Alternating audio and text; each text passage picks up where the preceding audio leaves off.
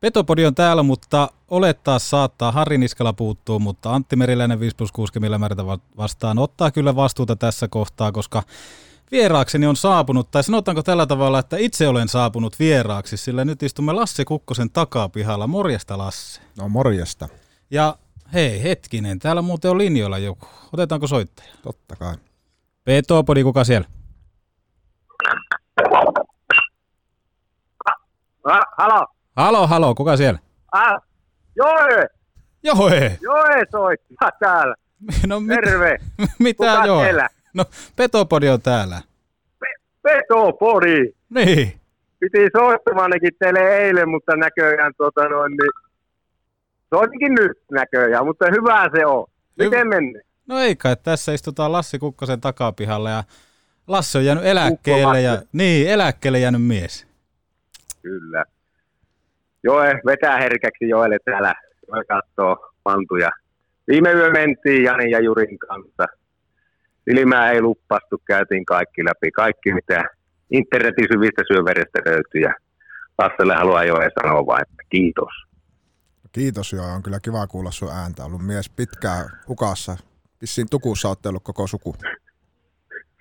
No, tukussa nyt käydään tasaisen tappavasti, mutta tuota, eletty tätä poikkeuskevättä ja on otettu suru ja otettu ilo ja, ja, ja eteenpäin mennään. Niin kuin isoja tapahtumia tapahtuu, mutta kaikki on hengissä ja terveinä, niin se on yleensä se pääasia. Ja, Miten, ja, ja miten Joe nyt, kun tota, tosiaan tuossa Lasse päätti lopettaa, niin pitkään pyöri semmoinen huhu, että Jaromir Jaager olisi tullut kärppiin, niin kuulitko sinä tästä uutisesta missään vaiheessa? Ää, niin, Jaromir Jaager, sehän oli, se oli niissä puheissa, kyllä se, sen Oleg, Oleghan sen tuota kertoi. Kertoi silloin, että se olisi tulossa, mutta ei me, me ollaan sen verran vanhoja ja viisaita, että me ei tämmöisiä spekulaatioita sorrota. Ne tulee, jotka tulee ja se sitten punnittaa siellä, siellä niiden kesken, ketkä sinne on tullut. Mutta hei, yksi kysymys olisi herra Kukkolasselle, saako jo yhden kysymyksen kysyä? Ilman muuta. No nyt kun on eläkepäivät tulossa, niin, niin, niin Joeahan kiinnostaa pikkupedot aina. Jo- Joellahan on pyytä, pyytä semmoinen hirveä katras tuolla ja niitä aina roikotan. Mutta olisiko Kukkulassella heittää mitään vinkkiä niin kuin siihen roikottamiseen, että saataisiin pyylihasta entistä murhiampaa? Se on, se on saatana aina niin sitkasta, anteeksi. Ymmärrän, ymmärrän tuskan. Tota, laita, laita tota, kerran viikossa niin pipetillä niin Jurin kotipolttoa siihen päälle, niin se murenee kahdessa kuukaudessa. Ai, ai, ai, ai. Tämä heti, heti meni käyntiin. Juuri tuossa näyttäisi tulevan parkkeeraa pyörää vähän pitemmällä kaavalla. Mutta jo ei halua pitempää. Että häitä siellä teillä on hieno lähetys tulossa. Minä alan laittaa pulloa pöytään, aletaan laittaa repeatiten videot.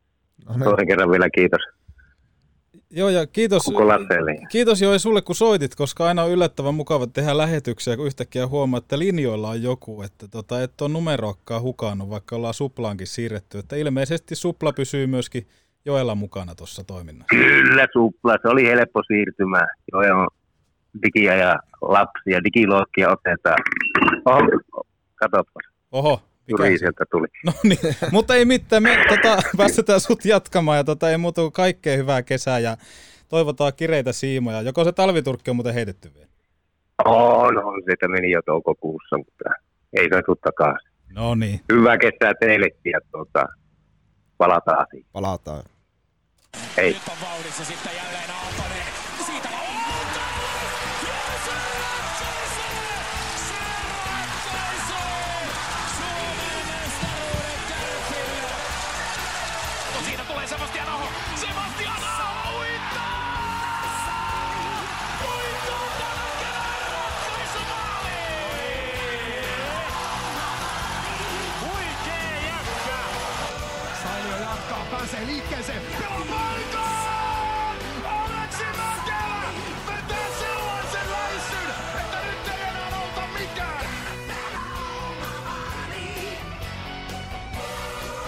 Kuuntelet kärppäaiheista podcast-ohjelmaa. Petopodin studiossa Antti Meriläinen ja Harri Niskala. Petopodin tarjoaa Ranuan tarvikekeskus Oy. Reilua konekauppaa jo yli 30 vuotta. Oulussa, Ranualla, Rovaniemellä sekä Kemijärvellä. Tarvikekeskus Oy.fi. Näin se on, näin se on. Kesäpäivä ja kaikki. Mitä, mitä, mitä menee? Siinä on kuitenkin 24 tuntia aika lailla, kun se sanottiin ääneen, että tota, homma on tässä. Joo, hyvin menee. Hyvä fiilis. Tavallaan nyt on aika, aika niin rauhallinen olo. Aika pitkään tuo asia on pyörinyt mielessä ja sitä on miettinyt ja sitten jossain vaiheessa kun päätöksen teki, niin sitten on vähän niin odottanut, että pääsee sitten taas niin aukaisemaan oikeasti sitä seuraavaa ovea. Että, et, et, hyvä fiilis, jotenkin tosi otettu, otettu tota, hieno päivä oli eilen ja eilen kuitenkin hyvät muistot ja paljon, paljon tota, mukavia viestejä sai ja oli kiva, kiva tota, muistella itsekin vähän enemmän, enemmän taas ja tota, ei muuta kuin kohti uutta ja odottamatonta. Näin se on, näin se on. Ja sanoitkin muistaakseni tiedotustilaisuudessa, että ensimmäinen tiedotustilaisuus, missä olet, niin miten sä oot pystynyt kaikki nämä vuodet väistelemään näitä? Jaa, en tiedä itse asiassa. Varmaan sille, että on tehnyt aina hyvissä ajoissa jatkosopimuksen, niin se on ollut kauden aikana, niin on, on saanut keskittyä niihin pelihommiin, että ei ole tarvinnut, tarvinnut odottaa kesä asti, asti, niin on pystynyt, pystynyt välttämään nuo niin sanotusti, mutta hyvä näin. Oli kiva käydä sekin kokemus, kokemus tota, elämässä ja täytyy kyllä kiittää, kiittää kärppiä, että olivat hienosti, hienosti järjestänyt ja tota, kiva oli, että sinne pääsi oma perhe paikalle, paikalle ja tietenkin sitten, että Juno Juha pääsi kanssa tulemaan, niin oli hieno juttu. Joo, se oli hieno tapahtuma, koska tuommoisia liian vähän nähdään Suomessa ja kertoo aika paljon sunkin tavallaan urasta se, että moni liikaseura, käytännössä kaikki liikaseurat myöskin onnitteli sua eläkepäivän johdosta. Ei tuo ihan tavallista ole tuokaan. No joo, kyllä se oli itselle tietyllä tavalla yllätys, ei siis sillä, että olisi mitään, mitään isommasti varmasti kenelläkään hampaankolossa, että et, et, ollut hienoja, hienoja pelejä kaikkea vastaan, mutta totta kai se lämmittää mieltä, että se tulee niin, niin sanotusti sieltä vastustajan puolelta, että tota, lämmitti kovasti kyllä mieltä, on tosi kiitollinen kaikista niistä, niistä viesteistä ja tota, kiva päästä nyt sitten ensi talvena seuraa ehkä ainakin pikkusen pienemmällä tota, tunteilla, tunteilla. Katsotaan nyt sitten, kuinka pahasti se läikkyy yli siellä katsomassa. Yhtä asiaa mä jäin kaipaamaan. Soutuvenettä ei näkynyt. Mika pyörälämäisesti. Harmittaako sua? Ei, ei missään nimessä, että tota, että, että mä oon ehkä enemmän, enemmän tota sukeltajatyyppejä. Jäädään ottaisi jossain vaiheessa vene saatas, mutta tota, Sukellusvene. Niin, nimenomaan. Äh, jos me lähdetään miettimään, Lasse, sun uraa nyt, lähdetään alusta ja mennään loppuun kannesta kanteen, niin kuin oikeastaan nyt kaikkien näiden meidän kesävieraiden kanssa on tehty, niin minkälaisesta perheestä Lasse Kukkonen on syntysi? No mä oon syntyisin täältä Oulusta ja itse asiassa nyt tässä missä istutaan, niin viereiseltä tieltä. Lapsuuden koti on vielä siellä ja tota, kaksi isosiskoa, identtiset kaksoset, kuusi vuotta, kuusi vuotta vanhemmat ja tota, sitten on isä ja äiti, äiti ja tällä hetkellä molemmat on, on eläkkeellä ja hyvin niin sanotusti varmaan semmoista aika keski, keskivertoperheestä, että, että tota, isä oli tuossa Kemiralla koko työuransa ja äiti ollut sitten terveydenhuollon huollon parissa ja, ja, ja. Mä oon tuossa vieressä, tuossa on 150 metriä tuohon Oulujen kentälle ja siinä mä oon läpsytellyt sitten kavereiden kanssa koko nuoruuteni ja joskus, tai silloin viisivuotias, kun menin Kärppien kaupunkiosan joukkueeseen ja siitä pari vuotta sitten niin taittiin tehdä semmoinen ensimmäinen edustusjoukkue ja tota, silloin hyppäs puikkoihin. Pieniniemen Miku oli meillä coachina ja Spede oli samassa joukkueessa silloin ja siellä oli paljon itse asiassa Arni ja Antti oli samassa joukkueessa ja oli sillä niin Mikkola Late oli pakkipari ja et, et, pitkä matka on kuljettu, kuljettu niiden seppien kanssa ja oikeastaan kaikki junnu, junnu-ikäryhmät pelattiin siinä jäälissä reenattiin legendaarisen jäälihallissa ja tota, et, et, sitten jossain vaiheessa mä en päässyt ensimmäisiin niin juniorimaajoukkoisiin mukaan, mutta sitten jossain vaiheessa pääsin sinne puolelle mukaan ja tota, ehkä semmoinen tietty kehitys tapahtui aika lailla ehkä A-junnuissa silloin, että PA-junnujen vaihteessa mä sitten pääsin, pääsin enemmän ja pääsin 18 sitten MM-kisoihin, mitä kautta sitten aukesi ovi tonne silloisen divariporukan mukaan. Muistan Pieniniemen Mikun kanssa juttelin viimeisen, hän oli silloin sitten tota, edustuksen coachina ja tota, juttelin sen viimeisen maaottelun MM-kisojen jälkeen me voitettiin, voitettiin MM-kultaa silloin ja juttelin ja Miku sanoi sitten, että saat varmasti niin mahdollisuuden, mahdollisuuden tota, ensi vuonna niin divariporukkaan ja olisiko ollut ensimmäiset tai toiset kesäreenit. Sitten pelattiin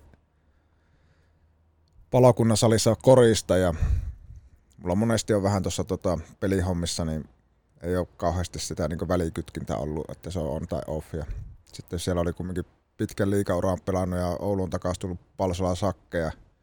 Nuori ja innokas kukkonen otti vähän ehkä niin koripallomaisia otteita siellä ja Sakela hitsasi aika hyvin kiinni meikäläisen muista hyvin, että mietin, että nyt, kun mä, nyt mä kyllä kusin, kusin oman paikkani tässä joukkueessa. Että tota, mut, mut, siitä alkoi alko itse asiassa hyvä ystävyys sitten Saken Mm. mm. kanssa, että tota, no ehkä ensimmäistä muistut niin divaripuolelta. Tami oli silloin coachina ja ainakin pääsi näkemään, kuinka tehdään intohimolla hommia silloin, että tota, Tami ja Juha ja Seppo loi silloin aikamoisen boomin, boomin divariporukkaa täällä pyöri kaiken näköistä maajoukkuetta pelaamassa kärppiä vastaan ja tota, meillä oli tosi paljon hyviä pelaajia, liikatason pelaajia silloin joukkueessa ja oli hyvä paikka nuorille pelaajille oppia aika paljon siitä, että mitä se oikeasti on sitten, että kun pelataan kovista tavoitteista ja, ja ehkä ne nousupelit mä itse en pelannut yhtään silloin, mutta seurasin, reenaili siinä joukkueen mukana ja pelit söi, söi hodareita, silloin sai syövällä hodareita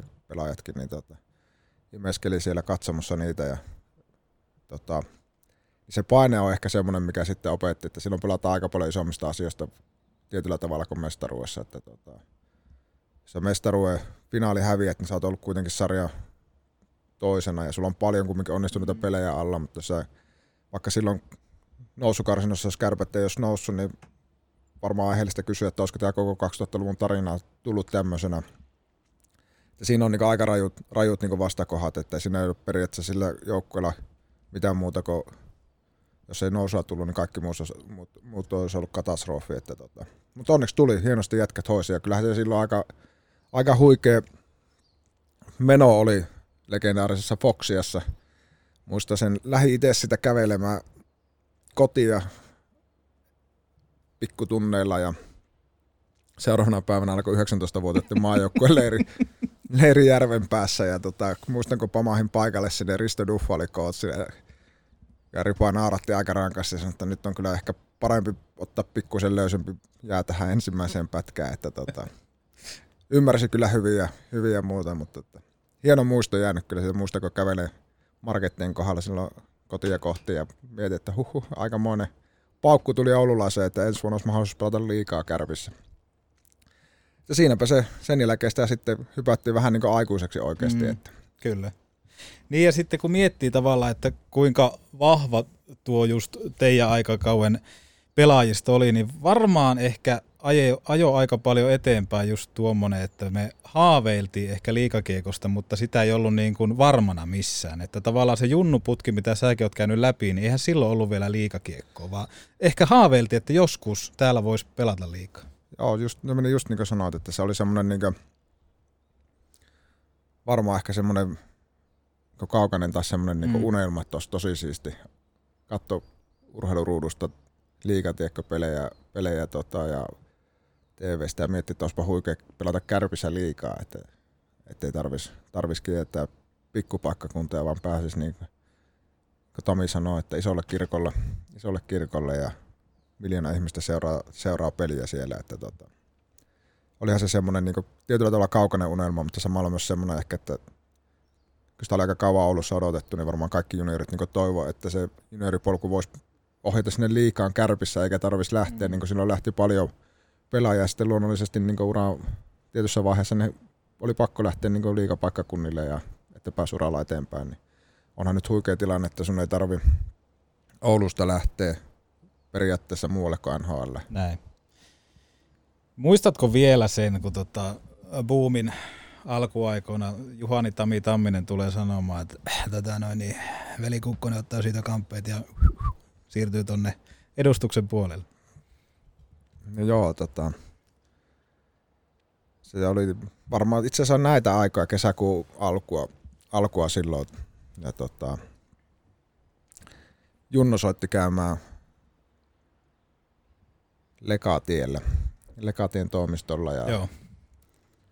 sinne mentiin, otin isää henkiseksi tueksi mukaan ja, mukaan ja tota, sieltä tuli sitten, että, että hei, että me halutaan sut tuohon Divarin joukkojen mukaan. Me ei silloin tehty vielä sopimusta, mä olin oikeastaan aika pitkälle kesää ilman sopimusta, se on vähän, aika oli vähän eri kuin nyt, että mm. oli hieno päästä. Ja, mutta silloin luvattiin, vaikka ei ole sopimusta, niin luvattiin, että hei ne kärppäverkkarit tulee ja nimi mailaa ja saat vielä oikein puolen käyränkin, että tota, pääset lämimään, lämimään että tota, sillä mentiin kesään ja olihan se niinku, muista, että oli aika huikea fiilis itsellä silloin kyllä, että pääsi kattelee sinne oikeasti, että mitä siellä mystisessä ed- edustuksen kopissa on. Niin, siitä on hieno kuva tuosta liikanousu porukasta ottelun jälkeen ja siinä blondissa tukassa leveälahkeisissa housuissa tuulettaa myös Lasse Kukkonen, joka varmaan ehkä mietti myös sitä ravintola Foxia valoja, mutta tota, se kuvaa kuvastaa aika paljon sitä, että siitä oli sitten tulossa jotain suurta sunkin uran kannalta. Haaveiliko tuossa vaiheessa vielä mitenkään niin kuin ammattilaisuudesta jääkiekon parissa?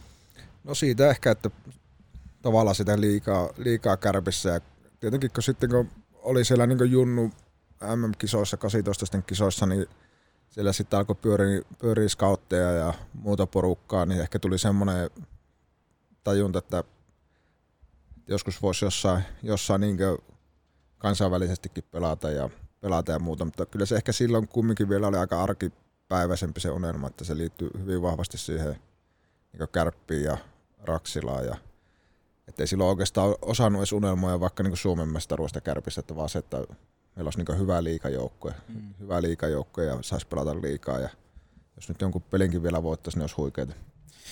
Joo, se oli erilaista aikaa. Ja 2002-2003 susta tehtiin sitten joukkueen kapteeni. Mistä se valinta oli peräisin? Sä olit kuitenkin aika nuori poika. Joo, tämä on ollut 21 silloin Niin. syksyllä ja Pitäisi ehkä Heikkilän Kakelta kysyä, että Kake soitti, Papu Laukkanen lopetti silloin ja tota, Kake soitti mulle sitten, että hän on miettinyt ja jutellut, jutellut Juha, ja, Juha ja muiden coachien kanssa ja että hän haluaa, että sä alat kapteeniksi ja, ja oikeastaan antoi hyvää evästyksen, älä muuta mitään, oo oma itsesi. Että sen takia sut on niin haluttu tähän, että ei tarvi nyt yhtäkkiä miettiä ja muuttaa, muuttaa itseäsi. Tota, olihan se opettavainen vuosi, kasvatti tosi paljon ja antoi aika paljon itseluottamusta, mutta kyllä siinä samalla joutui nuorena poikana myös aika erikoisiin paikkoihin, että olisikohan jotain marraskuuta eletty ja meillä oli peli ja täälläkin vieraana ollut huippu, huipputyyppi Andrei Potaitsuk oli siinä tota,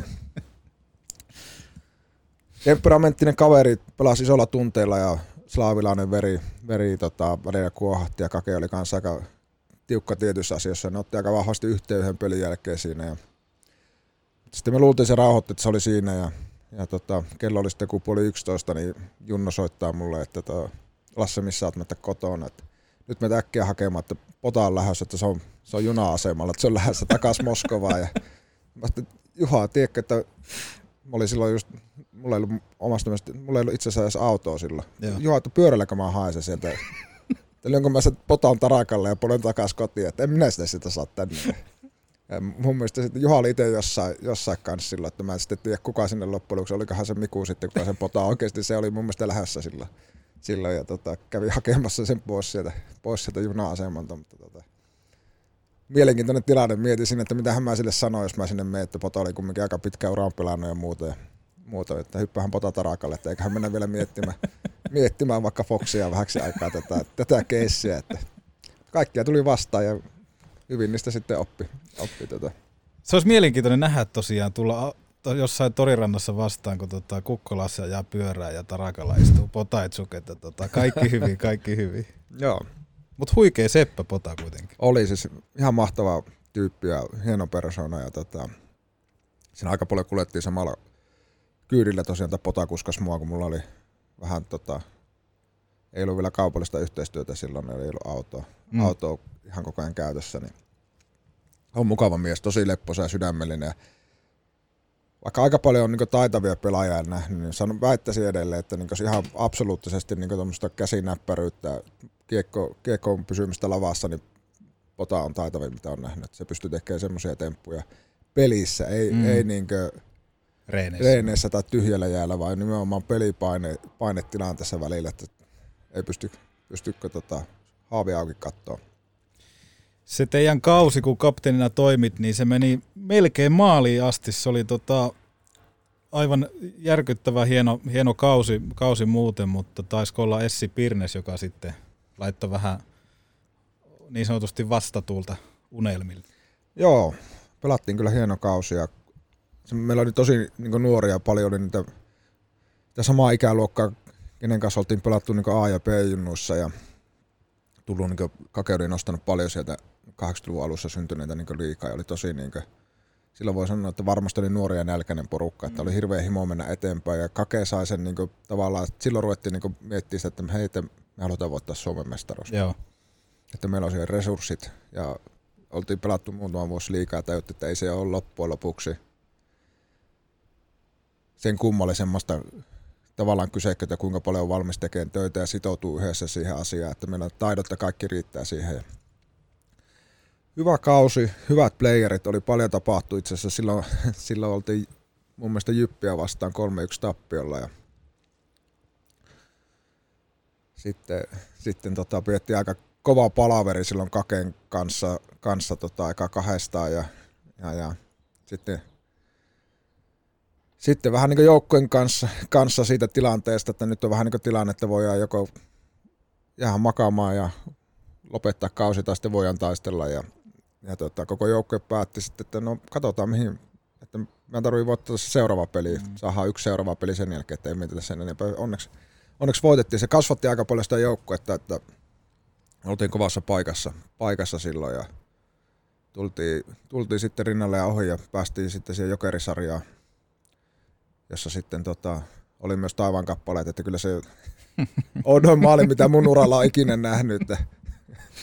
Peki heitti se, se, se ihan rehellisesti heitti sen sisälle sen kiekon niin kädellä. Ja sitten se merkittiin eka Nielikäisen Pasille. Pasi puhuu se itselle sen maali. Sitten se tuomarit korjasi sen Juntusen Henkalle ja me ei uskallettu korjata sitä Pekille, ettei, se vaan, ettei ne vaan tajua, että se oikeasti heitti se kädellä maalia. maalia tota. No sitten se seuraava peli sen jälkeen sitten olikin Jokerit ei päässyt siitä epäoikeudenmukaisuudesta yli, yli ja se oli sitten tavallaan me pystyttiin hoitaa se siellä vieressä. Tenki räppäs parilla koukulla kieko itselle Mara, Maralta ja löi. Se oli muuten laito, se oli laito. Se oli kyllä aika rouhea, rouhea tota, mutta se oli sen ajan lätkä, silloin sai kyllä aika rehellisen kahvata. Se oli kyllä tietyllä tavalla tämmöisen puolustaja unelma aikaa, että sitä mm. mailaa sai niin oikeasti käyttää niin siihen koukkaamiseen niin paljon kuin vaan sielusta lähti irti. irti ja, ja, myös lyömisenkin, että tota, onneksi silloin ei mitään pahempia ylilyöntejä sattunut, sattunut mutta, että, mutta ei me finaaleissa silloin vielä oltu valmiita voittaa. Me ei ihan tajuttu sitä, että kuinka kova se on sitten se seuraava steppi sitten vielä siitä. Ja, ja, ja ehkä tietyllä tavalla semmoinen oikeudenmukaisuus sitten siinä finaaleissa kuitenkin tuli, että mun mielestä Esse on hyvä esimerkki siitä, kun pelaajan oli pakko lähteä oman uran kannalta eteenpäin maailmalle ja sitten se vähän niin kuin, ne vanhat divarihaamut pääsi vielä niin puremaan takaisin. Essehän olisi muuten ollut meidän paidassa, jos olisi, jos olisi tapahtunut aikaisemmin ja muuta. Että se oli tietyllä tavalla myöskin niin ehkä kohtalon sanelema ja ehkä vielä pitikin mennä, niin me ei oltu vielä valmiita ja ymmärretty sitä, että kuinka paljon se voittaminen vaatii, että lähelle on tavallaan helppo päästä, mutta sitten se viimeisen kynnyksen ylimeneminen on se juttu, juttu mikä on sitten se vaikea. Ja jätti varmaan tosi paljon nälkää nuorelle joukkueelle kyllä sitten, että, että päästiin niin lähelle ja kuitenkin oltiin tavallaan sitten sen Essin maalin jälkeen se oli ihan yhtä kaukana kuin kolme mm. vuotta aikaisemminkin se mestaruus, niin se opetti aika paljon. Joo, kyllä mä muistan jotenkin mitä jäänyt katsomosta verkkokalvoille sitä kuvaa. Siinä on ollut Lasse Kukkonen. Olisiko ollut siilitukka? Mä kävin sen blonditukan läpi, niin se oli siilitukka Joo. ja istuit maansa myyneenä jossain sinivan kupeessa ja tuijotit tyhjyyteen. Ehkä niitä Raksilan kattovilloja, mistä Essikin paljon puhuu. Joo, se itse asiassa oli jo siilitukka. Mä muistan silloin kokeiltiin, Hakmanin Nikellä oli joskus semmoinen ampiastukka. Niin oli. Mä laitoin silloin jyppisarjaa samalla se keltamustan värjäyksen ja päähän. Ja sitten kun oltiin 3-1 tappilla, niin tuli vähän semmoinen fiilis, että eiköhän tämä pelleily riitä. Että laitetaan tota,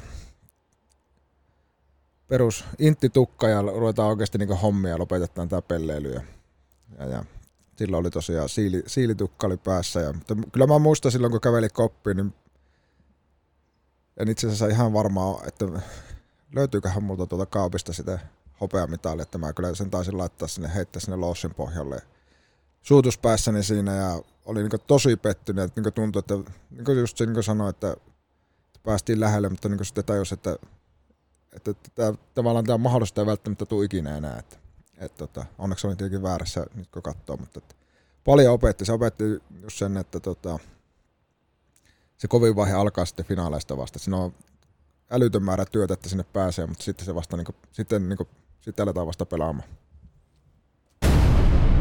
Junno Juha tässä, hei! Petopodi on kova juttu. Kuuntele sinäkin. Täydellisyyttä hipovat Yamahan moottoripyörät, skootterit ja crossit. Katso lisää tarvikekeskus Oy.fi. Niin, paljon se pitää, pitää menestyväksi urheilijaksi kasvaa ja sitten siinä kävi sillä tavalla, että tota, tuli NHL-varaus ja Chicago Blackhawks varas nuoren ja nälkäisen Lasse Kukkosen. Muistatko tota varausta vielä? Missä olit, kun tota, sut laitettiin NHL, et vaan ravintola Foxian tanssilattialla? No en, mutta melkein yhtä legendaarisessa paikassa Niklas Beckströmin olohuoneessa. Oltiin lähdössä Spede ja Jaakolan Topi ja Lotvosen Kiken kanssa Välimeren lomaalle. Oltiin varattu, varattu siinä viikkoa pari ennen semmoinen extempore, että no niin nyt lähdetään, että meillä alkoi loma reeneistä ja että lähdetään käymään, että istuttiin, silloin oli vakiopaikka tota Stockmanin alakerran kahvilassa istuttiin silloin mä muistan ja päätettiin kävellä yläkertaan ja ottaa, ottaa tota lomareissa ja mä muistan vielä kun mentiin maksaa sitä lomareissa, niin hoksasin sitten sinne, että eihän mulla riitä kateettilillä siinä vaiheessa ja kikeltä lainaa rahaa ja päätettiin sitten lähteä reissuun ja sitten oltiin Nikelona, niin lennettiin Helsinkiin ja seuraavana aamuna oli tarkoitus lentää sitten sinne kohteeseen ja oltiin just lähdössä paikalliseen Foxia siihen vähän syömään ja viettää iltaa, iltaa niin tota, olisiko se vedetään joku tekstiteveltä, että hei, että sut varattiin Chicago varassut, mutta hei, se aika siistiä, että mä en enää tavallaan ottanut, kun siitä oli mennyt pari vuotta, kun mun ikä oli, tavallaan se varausikä oli mennyt, niin siitä sitten viisi minuuttia ja agentti, agentti Jake Rosemani soittaa Jenkeistä, että tota, huomenna pitäisi olla Chicagossa, mutta mä oon huomenna välimerellä. Soittelen viikon päästä, että nyt alkaa oikeasti lomaa. Että ei vaan he nyt oikeasti kuuntele, että hän on jutellut sen GM kanssa, että se haluaa nähdä sut, mutta se haluaa myös tarjota sulle saman tien sopimusta. Että Oho. siinä sitten, että no soitapa viiden minuutin päästä uudestaan ja pohdiskeli sitten siinä ja jätkien kanssa jutteli ja että kyllä nyt varmaan oikeasti kannattaa lähteä käymään siellä, että ehkä sinne Välimerelle pääsee sitten myöhemminkin. Ja no ei siinä, lähdettiin käymään paikallisessa Foxiassa sitten illa, iltaa istumassa ja syömässä ja seuraavana aamuna jätket lähti, lähti lentään kohti Välimerta ja meikäläinen lensi Ouluun ja haki luistimet ja lähti parin mutkan kautta takaisin takas tota Helsinkiin ja sieltä Chicagoon ja kesäleirille. Siellä painettiin sitten pari kertaa päivässä jäällä ja oli kaikki testit ja muut. Jätkät laitteli silloin aina. Silloin ei vielä ollut ihan samanlaiset yhteydet, niin laitteli vähän aina sähköpostin kuvia, kun otti aurinkoa ja muuta. Että, mutta että hyvä näin, että lähin leirin päätteeksi sitten, niin sain, sen, sain sopimustarjouksen, minkä sitten allekirjoitin ja sitten lähdettiin katselemaan uusia tuulia. Niin just menisin sanoakin tuossa, että Spede näytti tekstiteeveltä, niin oliko Spedellä siis telkkari mukana siellä baarissa? Oltu, siis se oli Beckströmin huone, tai sitten olla niin kotona, mutta olihan Spedellä oli aina silloin semmoinen, jos muistat niitä vanhoja matkatelkkareita. Joo. Pelireissulla piti niitä mukana. Ja sai varmasti, kun silloin joka TV-ssä ollut teksti-TVtä. Joo. Ei ne saanut 235 aina auki, niin tota, Spedehän on ollut aina tuommoinen diginatiivi niin sanotusti. Sä, sä lähit sitten tota Amerikkaa siitä ja minkälaista se oli? Se on kuitenkin oululaiselle pojalle, joka on tottunut siihen, että koti on lähellä ja Raksila on lähellä ja City Marketti on lähellä ja Prisma on lähellä, niin se oli kuitenkin aika, aika erilainen maailma. Muistatko vielä, kun rantaudut Amerikkaan? Joo, muistan. Mä menin joku varmaan kuin neljä viisi päivää ennen treeninkämpin alkua. Ja tuo Niemisen Ville oli tehnyt silloin sopimuksen kanssa Chicagoon, mikä oli kyllä niin pelastus meikäläiselle, että Ville oli siellä ollut. Ja se otti kyllä saman tien niin siipien suojaa ja piti huolta, että me osataan tulla oikeaan paikkaan ja osataan olla hiljaa silloin, kun pitää. Ja tehdä hommat niin täytyy. Että, että, että kyllähän siitä oli, niin Villellä oli auto ja kaikki siellä. Meikäläinen hyppäsi aina kyytiä Ville ajoi ja kävi näyttää, että täältä ostat sitten ruoan ja täältä haet huonekalut ja täältä haet puhelinliittymän. Ja, ja tota, että, että kyllähän sitä olisi ollut niin paljon enemmän pihalla ilman Ville, Ville että tota, se treeninkämppi meni sitten ihan hyvin. Ja mä sain jäädä ylös ja mä sain luvan hankkia asunnonkin aika saman tien. Ja, tien, ja tota, sitten tuo nykyinen vaimoni oli sitten tulossa, että se tulee sinne paikan päälle ja me oltiin lähdössä reissuun. Ja sitten nuorena miehenä sitten ajattelin, että mikä on tärkeä, mikä pitää olla, olla niin vaimolle, kun se tulee. Että se oli tosiaan niin just se päivä, mä sain luvan hommata asunnon. Sitten, no TV tietenkin. Sitten paikalliseen Best Buyhin Villen kanssa. Ja Villellä on semmoinen iso jenkki taho ja mitattiin sitä isoin TV, mikä autoon mahtuu, eli lähtee mukaan täältä. Sitten me saatiin silloin se aikaan semmoinen 50-tuumainen muistaakseni tungettua sinne tahojen takakonttiin ja kotiin ja sitten oli jo tosi myöhä kello ja seuraavana aamuna Piritta tulossa ja tajus, että siellä ei yhtään huonekalua eikä siellä ole yhtään astia siellä kämpillä. Siellä on vaan se tajuttoman kokoinen TV ja koko lattian matto.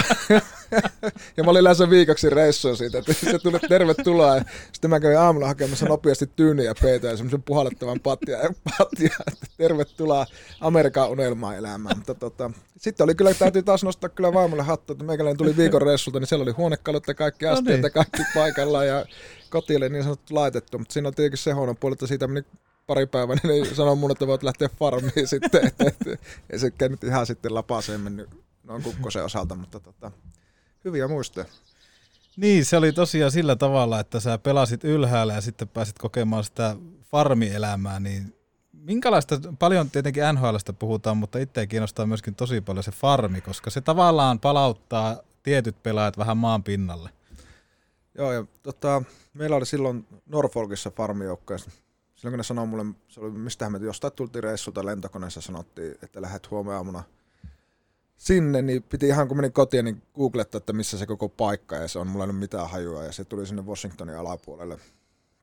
alapuolelle ja tota, viihdyttiin tosi hyvin siellä, oli tosi mukava joukkue, joukkue ja tota, asuttiin kaikki vähän niin samassa kerrostalossa siinä tota Atlantin rannalla ja oli hieno, hieno niin seutu ja ei, ei missään nimessä mikään kiekko alue, niin tota, mutta oli niin tosi hyvä joukkue henkeä. Oli niin me tykättiin tosi paljon ja mullahan kävi sillä niin ihan näin jälkeenpäin ajateltuna taas niin tosi hyvä säkä ja kaikkea, että tota, joukkueen semmoinen kokenut tappelija Sean Thornton, niin mm.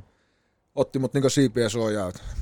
Mutta me ajateltiin siihen se, silloin ainakaan, niin se Norfolkin keskusta ei ollut mitään ihan kaikkein turvallisinta aluetta. Siinä hotellieessa oli just pari päivää aikaisemmin niin joku laitettu kylmäksi ja tota, se kuulettamaan siinä yötä, niin sanoi, että sä lähdet nyt niin meille asumaan, että sä et siihen jää. Joo. jää että tota, katso varmaan, että nuori Suomi-poika niin voi olla pikkasen pihalla siellä, että pyö, saattaa pyöriä väärässä paikassa väärää aikaa, niin se otti mut sieltä ja sitten me oltiin pelireissulla kämppiksiä kanssa ja se sitten myös piti musta vähän niin samanlainen kaukalossa huolta, että Joo. hänen, hän halusi ja hänen työ oli tapella ja se varmaan huomasi, että mulla on tapana ajatua tilanteisiin, missä sattuu ja tapahtuu noiden maalin edustajien lähellä, niin se niin oikein yllytti nuorta poika, että muista sitten sitä mailaa voi käyttää muuhun kuin kiekon lämmimiseen. Ja sitten jos siinä tuli jotain nokkapokka, niin se sitten yleensä, että niin mut sitä pois, tai ei yleensä vaan aina. Ja hoiteli sitten niin sen hommansa niin sanotusti siihen maailmaan aikaan. Se kuului siellä varsinkin tosi vahvasti siihen. Ja hänhän voitti myöhemmin sitten pari Stanley Cupiakin, että tota, ja ihan huippuäijä kyllä, että sitten myöhemmin kun Piritta tuli sinne, niin me saatiin edelleenkin asua siellä, ne piti niin koko ajan huolta ja, huolta ja katso taas. Vähän samalla kuin Ville siellä ylhäällä, niin katso, että ei ole Suomi-poika nyt ei ihan ole, tiedätkö, kaffe on bulla siellä koko ajan. Oli kyllä, oli tosi mukava, mä niin viihdyttiin tosi. Totta kai se unelma oli niin olla siellä ja päästä sinne NHL, mutta tota, tosi hyviä muistoja jäi sitten Norfolkin vuodesta. Tuliko siinä mitään syytä, että minkä takia sut ajettiin niin farmiin? Sanoiko ne mitään? Joo, mä kysyin sitä silloin GMltä. Se, se, sehän ei siellä välttämättä kuulu ihan kulttuuriin mm. kysellä kauheasti. Se tuli käymään, Chicago GM tuli käymään katsoa meidän pelejä jossain vaiheessa. Mä muistan, mä sitten nykäisin sitä hiasta, että hei, että olisi kiva tietää, mitä pitä- pitäisi tehdä paremmin, että pääsisi takaisin ylös. Kun näin. kukaan ole sanonut mitään, se katsomaan oikeasti varmaan viisi sekuntia sillä, että se sanoo hiljaa, että play better. Että asia selvä, pelataan paremmin, niin päästään ylös. Niin, tuo aika poikkeuksellista, koska tota, ehkä tavallaan nuo Oulun junnuvuodet on opettanut sen, että kun liikanoususta haaveiltiin, niin että pitää tietää, että mitä tehdään, että Niin. menestytään, niin tuohan rohkea valinta. Joo, siis sillä maailma on siellä, oli silloin varsinkin siellä, ja kyllähän siellä nyt kans niinku farmitoiminta, siellä on pelaajan kehitysvalmentajat ja kaikki seuroilla ja niinku panostaa siihen, mutta se oli vähän erilainen silloin ja varsinkin Chicagossa ehkä siellä oli iso murros menossa, siellä vaihtui, vaihtui seurajohtaja ja muuta ja oli niinku semmoinen murros aika käynnistä, mikä sitten vähän pari vuotta myöhemmin sitten tuotti aika paljon tulostakin, että tota, et, et, mutta että mielenkiintoinen aika oli monen puolin. Meillä oli, sekin on hauska, meillä oli yksi valmentaja vaan farmissa.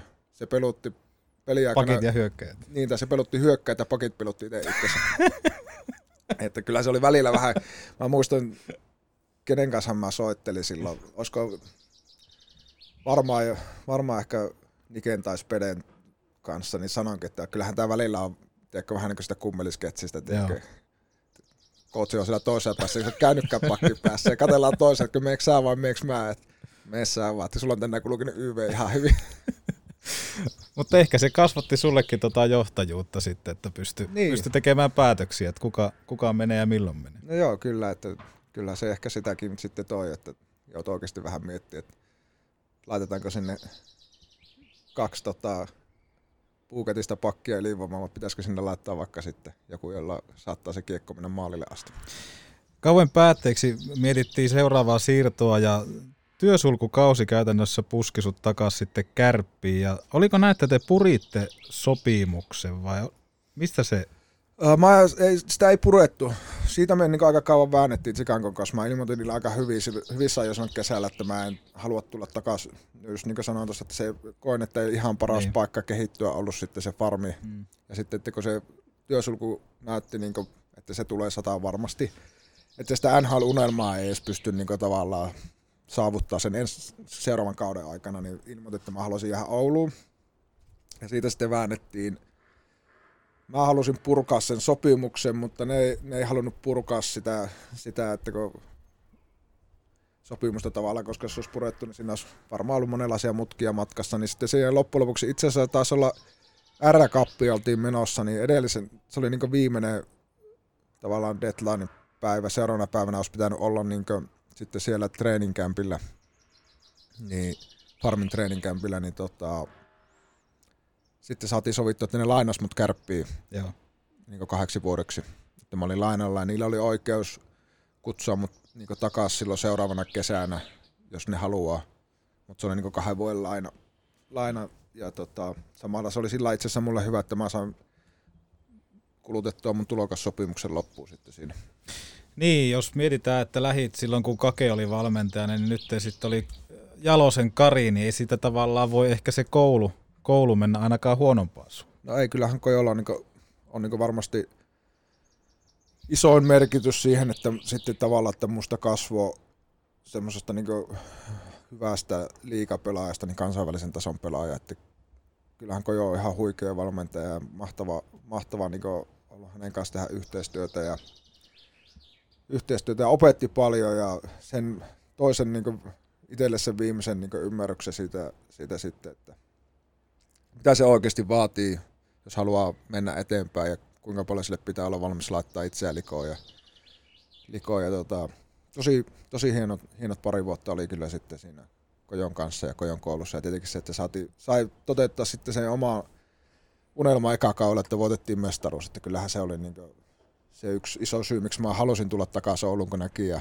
kuulin, kun jätket voitti silloin 04 mestaruuden, niin kyllä se jätti itselle semmoista, että hei, että tuo mä haluan kokea, että tuo, tai tuo mun on pakko kokea mun omalla uralla, että, että nyt, nyt se sauma on, että nyt ensi vuonna on lakko, niin nyt takaisin Ouluun. Ja Olihan se hurja nippu, jos miettii jokereiden kus- kustannuksella silloin, kun tota, nostitte pokaalia, taisi olla Hartwall Areenalla vielä, niin tota, aika hui, hui, huippuporukka.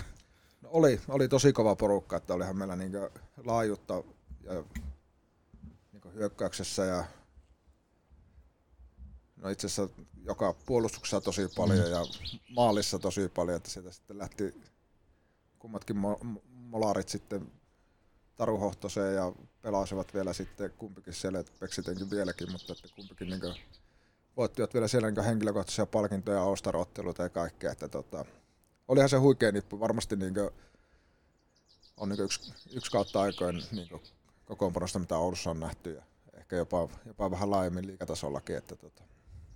Niin ja sitten tavallaan tuota johtajuusmerkitystä, niin Palsola Sakari pääsit näkemään, kun Sakke nostaa kannua, niin oli varmaan aika hieno hetki. Joo, oli ja niin kuin sanoit, tota, että kyllähän Sakke on ollut itselle, se oli ekana pienenä niin esikuva ja sitten myöhemmin, niin kyllä se on semmoinen tuki ja turva aina joukkueessa ja ihan loistava pelaaja. Tosi, tosi tota, mahtavaa, että ollaan vielä, vielä paljon, paljon aina nähdään silloin tällöin ja pystyy soittamaan jos tarvii ja tietää, että se on niin huippu, huipputyyppi ja on iso, tai ei iso, vaan ihan äärettömän iso osa niin just tota, ekana, että Oulusta nosti liikaa ja sitten, että hän, hän vielä niin kantoi sitten, sitten niin kuin, tavallaan hänelle, hänelle ei riittänyt se, että kärpät nousi liikaa, vaan vei se sitten niin Suomen huipulle asti. Silloin pelattiin myöskin näitä, näitä europelejä aika isosti, muun muassa jaagereita vastaan sun muuta, mistä ei ihan kirkasta tullut, mutta kyllähän nuokin oli aikamoisia kamppailuja. No oli ne, mutta kyllä täytyy myöntää, että jos joku, joku asia niin harmittaa uralta, tai harmittaa ehkä vähän väärä sana, mutta mitä toivoisi, jos että jompikumpi niistä finaaleista olisi päättynyt meille. Että ehkä me kuitenkaan sitten oli ne vastustajat oli vähän parempia, ei sille niin kuin, ei muuta hattu, hattua päästä, mutta että, niin kuin sanoin, lähelle pääseminen on vaikeaa, mutta se kovin on, kovin on sitten se viimeinen steppi. Ja ihan, ihan ei riittänyt kummallakaan joukkoilla sitten niin kaataa sitä suurta ja mahtavaa. 2005-2006 kapteenina ja se, se oikeutetusti rinnassa, kun Palsola siitä sitten jätti jääkiekko bisneksen. Ja tota, tuo kausi on semmoinen, joka on paljon puhuttanut kärppäfanien keskuudessa. Tota, Niken loukkaantuminen harmittavasti, Sien buumi, niin tota, oli siinä kuitenkin jotain positiivista tuossakin kauassa, vaikka se päättyi, päättyi vähän harmittavasti. No joo, oli totta kai, että kyllähän silloinkin meillä oli tosi hyvä joukkue ja tota, kyllähän meillä vähän kävi siinä playereissa semmoinen, että me ruvettiin niin joukkueen sisältä tavallaan, niin kuin, me tuhlattiin turhaa energiaa joukkojen ulkopuolisiin asioihin, että se semmoinen, niin kuin just sanoit, Sien buumi ja hmm. Tietenkin se Nike loukkaantuminen oli uutisissa ja muuta, niin sitten me niin turhaa käytettiin siihen energiaa niin kuin, ja mietittiin ja me ei saatu niin sitä omaa peliä käyntiin sitten siinä välierissä, että me pelattiin niin rehellisesti huono peli se ensimmäinen peli Ässiä vastaan. Ja sen jälkeen me jäätiin niin takamatkalle ja matkalle ja he meni ihan ansaitusti. Mutta kyllä se porilainen positiivinen hulluus oli kyllä käsin kosketeltava, että kun menit paikalliseen supuihin, niin porukka uhkas vetää lättyy siellä, lättyy siellä tota, päivää ennen peliä. Että, tota, et, et kyllähän se sillä oli niin kiekkofiilistä ja boomia, boomia siellä silloin ja he kyllä varmasti se koko yhteisö ansasi sitten sen finaalipaikan meidän. Että se vaan taas näytti sen, että, tota, että sen menestyksen ja voittamisen eteen pitää olla oikeasti valmis tekemään paljon ja niin lyömään itseä likoon. Ja, ja se myös tarvii sen, niin sen ympäristön tuen. Se joukkue ei pysty sitä tekemään yksin, että vaikka ne kuin haluaisi, mutta se, että semmoisen ekstra latauksen ja sen viimeisen viivan yli menemisen tarvitaan monesti sitten semmoista pikkusen semmoista niin sulaa hulluutta ja vähän semmoista uhkarohkeutta. Petopodi. Hoho, nyt otettiin miestä. Petomaiset ja tehokkaat KTM-moottoripyörät sekä Endurot. Tutustu mallistoon tarvikekeskus Oy.fi. oli pakko käyttää tuo mainoskatko hyväksi ja ottaa pikku, pikku pala pullaa taas suuhun, että jaksaa. Ja tota, mitä mä sun uraa tutkin, niin käsittääkseni sä teit myös tuossa kohtaa sitten debyytin olympialaisissa samassa joukkossa Timosta, Selännettä, Koivua, Nummista. Niin oliko se näin, että sä lensit sitten myöhemmin kisoihin, kun Sami Salo loukkaantui? Joo, mä olin tota, ennen kisoja Erkka soitti sen, että on niin varamiehenä Joo. saa joukkueeseen, että jos sattuu jotakin, niin on valmis. Ja pelattiin Iisalmessa Kalpaa vastaan harjoituspeli siinä olympiatauolla ja sitten joku tuli sanomaan pelin jälkeen, että, hei, että Salosami loukkaantuu, että on valmis. valmis ja tota, siitä pari tuntia eteenpäin, niin oltiin, tai edes paria tuntia, tunti varmaan oltiin syömässä Iisalmessa, niin puhelin soi, että huomenna aamuna sitten kohti Torinoa ja asia selviää siitä Ouluun ja vähän kamoja kassiin. Ja Suomi oli tosiaan se voittaneet justiinsa USA puolivälierässä ja sitten oli niin välipäivä, milloin mä lensin sinne ja hoitelin kaikki kisapassit ja muut siinä Duffan Riston, Riston kanssa kierreltiin. Ostettiin heti tietenkin nuori poikani osti semmoisen, muista kun oli semmoisia kertakäyttökameroita. Mm. Sen osti sitä turisti-infosta itselle, että saa otettua jonkun kuvankin, kun ei ollut kännykkäkameroita silloin vielä. Ja, ja, ja päästiin sinne, sinne paikan päälle ja seuraavana päivänä oli tulossa sitten se Venäjän välierä. Ja pääsin tosiaan aika läheltä seuraan. Mä en pelannut vaihtoakaan. Vaihtoakaan silloin, silloin niissä peleissä istuin kamat päällä siinä ja auttelin tota, huoltoa, huoltoa sitten sen, mitä sitä pystyi ja seurailin pelejä. Mutta oli hieno päästä näkemään, että niin jos oikeastikin, niin kuin tuossa luettelit, niin Suomikiekon suurimpia legendoja parhaimmillaan yhdessä pelasi niin ihan huikeita lätkää. lätkää. Ja jos se Venäjän välierä, niin oli se ihan huikeita dominointia. Että tota, kertoo ehkä sen, että itsekään ei muista edes ketäkin Venäjän joukkoissa oli, kun tuli seurattua, vaan niin kuinka hyvin jätkät pelas. Mm. Jätkät pelas siellä, niin tota, oli kyllä huikea. Ja se antoi ehkä itselle semmoisen, vaikka ei pelannut, niin tavallaan sen uskon ja ymmärryksen, että mitä se huipulla on. Ja sitten, että ehkä vähän taas se, että se ei ehkä olekaan ihan niin kaukana, mitä itse on ajatellut, että, että se voisi olla mahdollista, että joskus pelasi niin noita jätkiä vastaan niin oikeasti. Muistatko vielä, kenen kanssa jaet hotellihuoneen kuitenkin nimimiehiä, niin kyllä sitä varmaan joku paikka kuitenkin Lassellekin auki. Ja Olympiakylässä itse asiassa, mä tulin sinne myöhässä, niin mulla ei ollut niin kuin, mä jäin tota, pikaluistelijoiden kanssa. Mä olin niitten, niitten tota, ei muuten, ja voin kertoa, ei tarttunut muuten vauhtia siitä huoneesta kukkoselle ainakaan. että, tota, mutta sinne ehkä ne ajatteli, että pikkusen köykäisellä jalalla, että laitetaan sinne pikaluistelijoille, jos se ota laittaa se aski, niin se pysyy mukana. Mutta tota, siellä mä olin ja olin niiden kanssa, mutta sama rakennus eri kerros, vaan kuin suurimmalla osalla muista, muista pelaajista. Niin, ja siitä sitten tota, hyvät otteet koko kauan, kauan aikanakin toi tavallaan sen unelman taas NHLstä, NHLstä lähemmäs. Ja tota, uran ensimmäinen maali Chicagon paidassa Coloradoa vastaan. Ja kuten tiedät, mä oon aktiivinen kaivamaan materiaalia tuolta verkosta. Löytyy Harri Ahon lihaspumppausta sun muuta, mutta tota, Kukkolassa eka NR-maalia en löytänyt. Niin omin sanoin, ei ole todisteita, niin minkälainen se maali oli? Jos mä nyt oikein muistan, niin mitä vastaan se oli? Colorado. Colorado. Se oli päätysyöttö ja siihen ampui muistaakseni suoraan syötöstä ja längistä taas mennä, mennä sisälle. Että tota. Muista, että oli, oli kova, kova, tota, kova peli, aika fyysinen peli oli se, se tota, ei välttämättä ihan hulinaksi mennyt, mutta että oli, oli tota, kaiken näköistä sattuja tapahtui taas siellä. Mutta, että voitettiin muistaakseni se peli. Joo. Mutta ei ollut mitään yksin läpi, läpi kaikki, kaikki viisi vastustajavipuja. Joo, ei ollut, että se tuli sitten vähän myöhemmin ne maalit.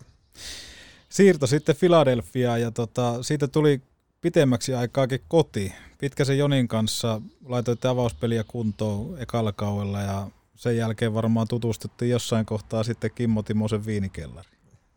Joo, ja itse asiassa Kapasen Samilla oli hieno kanssa. Että Sami oli kova viini, viinikeräilijä keräilijä ja asiantuntija. Ja ja Niittymään Antsa oltiin hyviä testikanineja sitten. Että oltiin mielellään auttamassa, jos tarvii, tarvii tota, tutustua vähän sisäfileeseen ja punaviin. Autettiin mielellään Samia siinä hetkessä. Mutta tota, joo, itse asiassa trade on hauska. Me oltiin, oltiin syömässä, Chicagossa oli tullut Suomesta kaveriperhe käymään ja oltiin just tilaamassa. Mulla soi puhelin ja mä näin, että GM soittaa. Mulla oli agentti soittanut paria päivää ennen, että sut varmaan treidataan. Joo. Sanoi siinä pöydässä, että tota, jaha, nyt tuli lähtö johonkin. Ja lähdin puhumaan ulos ja sitten tulin takaisin ja kysyin, että no mitä te tilasitte. Niin kukaan ei muista, mitä ne oli tilannut, kun ne kaikki niin paljon oottanut. Ne vaan näyttänyt, joku oli tilannut jotakin, jotakin listalta ja kaikki muut oli ottanut samaa sitten siihen. Että, että tosiaan. Sieltä tuli ilmoitus sitten seuraavana päivänä taas, tai niin, seuraavana aamuna trade Fili, tai lähtö Fili, että sut on treidattu sinne ja mä lensin sitten aamulla itse asiassa tuonne Long Islandille ja Islandersia vastaan oli eka peli sitten illalla. Illalla Jonin kanssa luudittiin sitten pakkiparina. Oli kyllä sillä kiva, että siellä oli Niittymä Antsa ja, Antsa ja Joni sitten ja Sami, Sami ketkä pystyi niin taas auttaa pääsee jaloille ja pääsee niin joukkueeseen sisään. Ja ihan huipputyyppejä, mahtavia, mahtavia tyyppejä oli siellä joukkueessa, joukkueessa. Siellä viihdyttiin itse asiassa Filissä kyllä sitten tosi hyvin se aika, mitä, mitä oltiin. Niin, kuinka paljon siitä on apua, kun sanoit tuossa, että silloin kun kävit ensimmäisen kerran Pohjo- Pohjois-Amerikassa, niin sulla oli aina tavallaan joku, joku tämmöinen niin kuin isähahmo, puhutaan vaikka Niemisestä sun muuta, joka sitten, sitten ottaa siipiä alle. Ja nyt te Flyersinkin aikana paljon oli Väänästä, Timosta, pitkästä kapasta, niin niittymäkeä, niin siitä on varmaan kuitenkin aika iso apu, että sä pääset puhumaan sitä Suomea siellä. No kyllä siitä on iso apu ja just siitä niin kuin, tavallaan ehkä se niin koppielämä ja kopissa oleminen ja semmoinen niin kuin, siihen yhteisen niin kuin, yleensä, kun mulla on ainakin se fiilis, että jääkiekkojoukkoissa aina niin kuin, sillä on hyvä tulla ja kaikki tietää, kun pelaa, että se on jokaisella se hetki, että sä menet uuteen joukkoon, sinne on niin helppo tulla. Mutta sen kaukalla ulkopuoliseen elämään, niin siihen on, on kyllä niin kuin, siinä tarvii monesti niin apuja ja, tai se auttaa todella paljon ja sitten se myös luo semmoista niin kuin, sitä turvallisuuden tunnetta, mitä tarvii ja semmoista niin rauhaa ja, rauhaa ja semmoista poistaa sitä stressiä kyllä aika paljon sitten siitä, että voi keskittyä oikeasti sen pelaamiseen. Että onhan se aina niin iso asia ja on kyllä tosi hienoa itselle, että on sattunut aina sillä, että siellä on ollut, ollut sitä tukea sitten ympärillä. Sä pääsit pelaamaan hienojen pelimiesten kanssa tuolla nhl mutta tota, minkälaisia semmoisia niinku rituaalifriikkejä muistat NRistä? Kuitenkin ammattiliika viimeisen päälle, mutta tuliko mieleen mitään tämmöisiä niinku kunnon taikauskoja? No joo, kyllähän siellä varmaan on. Deria Hatcherilla oli jotakin ja, jotakin ja tota, mutta kyllä mä varmaan pidän mä varmaan itse olin siellä aika lailla kärkipäässä kuitenkin, että, tota, että varmaan mä olin se friikki, mitä ne muut katsoi sitten. Että mulla on aina niin paljon kaikenlaisia itselle, että mä aika vähän kiinnitän niin muiden, muiden rituaaleihin ja taikauskoihin huomioita, että tota, sillä niin ollut, oli ihan tarpeeksi tekemistä niistä omissa. Niin, mu- muun muassa Niemelän Misehän paljasti meille sit niitä sun rituaaleja, että sun on aina pakko hyppiä ja joku pipo lentää oikein päähän, niin tota, kuinka vaikea muuten nyt, jos aletaan miettimään, niin kuinka vaikea niistä on päästä eroon, kun nyt aletaan eläkepäiviä viettää? On kyllä tosi kiva, että pääsee niistä eroon, että, tota, että tota, ei ole välttämättä niitä kyllä ikävä, että ei ole tota, nyt kärppien pelipäivänä niin hyppiä täällä kyllä. Että se liittyy alkulämmittelyyn, että mä teen aina, aina niin samaa alkulämmittelyä ennen pelejä, pelejä ja tota, se oli itselleni niin helpoin tapa, tapa valmistautua siihen peliin, että ne tietyt, tietyt rytmit pysyy samana, niin sitten tavallaan aina ties, että no niin, kohta mennään. Niin, sitten tota, NHL-matkan päätteeksi oli aika matkata sitten Venäjän ihmeelliseen kiekkosarjaan. Kuinka paljon tota Omskin tarjosta mietittiin, että aivan vieras kulttuuri, siihen aikaan nyt vielä vähemmän tiettiin Venäjän, Venäjän liikasta muutakaan, mutta pitikö sitä paljon puntaroja? Eikö silloin kuitenkin perhettäkin alkanut, alkanut olemaan? Joo, meillä oli Vilma syntynyt silloin Chicagossa ja sitten Moona oli tulollaan silloin sitten sinä talvena, talvena, niin kyllä sitä mietittiin monta kuukautta. Ja tarjosi eka kerran sopimusta, mä olin vielä silloin niin Filissä, kausi ei ollut loppunut. loppunut ja tota, sitten MM-kisoissa ja MM-kisojen jälkeen ja kesällä ja sitten joskus, se varmaan oli näitä aikoja, kesäkuun alkua, kun mä tein sen sopimuksen sinne. sinne. Mutta kyllä sitä monta kuukautta mietittiin ja asuttiin silloin, silloin tuolla Kiimingissä, niin käveltiin Kiimingin tietä pitkiä keskellä yötä ja mietittiin, että onko, onkohan siinä järkeä. Se, niin kuin, se urheilullinen haaste niin houkutteli, koska niin siinä vaiheessa oli tullut selväksi itselle, että se NHLstä mä en ainakaan siinä vaiheessa saa sellaista roolia, että mä pääsisin paljon pelaamaan, pelaamaan ja kehittymään vielä pelaajana ja sitten, että se on seuraavaksi kovin sarja, että, että mä haluan niin sinne. Ja Omskissa oli kuitenkin niin hyvä joukkue, jolla oli resurssit niin olla urheilullisesti hyvä, hyvä paikka ja mutta sitten sitä toista puolta, niin kuin sanoin, että ei ollut kauheasti tietoa, tietoa sitä nyt ihan hirveästi ollut saatavillekaan, vaikka sitä yritti etsiä. Niin kyllä sitä mietittiin ja pohittiin ja ressattiin ihan, ihan tota huolella silloin. Ja, mutta sitten päätettiin vähän niin kuin legendaarisesti, että aina sieltä pois pääsee Niin. tyyppinen ratkaisu sitten. Ja ihan hyvä, että lähettiin. Oli kyllä mukava vuosi. Kaikki meni niin hyvin kentän ulkopuolella. Syntyi terve tyttölapsi ja, ja kaikki meni siellä niin hyvin, hyvin, mutta kyllä sieltä nyt sitten kaikenlaisia tarinoita jäi kyllä elämään ja tuli nähtyä, että että varmaan oli itse asiassa ihan hyvä, että ei ihan niin kaikkea tiennytkään. Niin, totta. Joo, ja sitten saattaa olla niin paljon niitä ennakkoluulojakin, että se On, varmaan joo. poisti sitten, kun teilläkin tyttö taas syntyi Venäjällä, niin Poisti paljon niitä ja niin tavallaan oppi ymmärtää, että miksi tiettyjä asioita tapahtuu. Miten muuten tossa, kun sanoit, että Omskilla oli resursseja sun muuta, niin jos sen ihan väärin muista, niin Jaromir Jaager pelasi silloin tota Omskissa. Minkälainen veikko? Kyllähän se voi niin sanoa, että aikamoinen persona ja niin osaa kyllä, osaa kyllä niin ottaa tilaa haltuun ja näkee, että miksi hän on niin pitkään ollut ja on vieläkin niin huippupelaaja ja yksi, varmasti voi sanoa, että yksi kautta aikojen parhaista jääkiekkoilijasta. Jääkiekkoilijasta, että oli niin hirveä omistautuminen, aivan älytön omistautuminen lajille ja se työmäärä ja semmoinen intohimo ja semmoinen, paljon tulee, nyt kun katsoo sen Michael Jordanin dokumentin, niin paljon tulee niin sen mieleen, että se on tosi vaikea niin ymmärtää, että miksi joku, joka ei ole yhtä hyvä kuin hän, niin ei panosta yhtä Mm. paljon kuin hän panostaa lajia. Mä niin sen ymmärrän täysin, että heidän niin näkö, näkökulmansa ja sen omistautumisen intohimo on niin kova ja se semmoinen sisäinen palo, että kyllä se niin hänestäkin välittyy.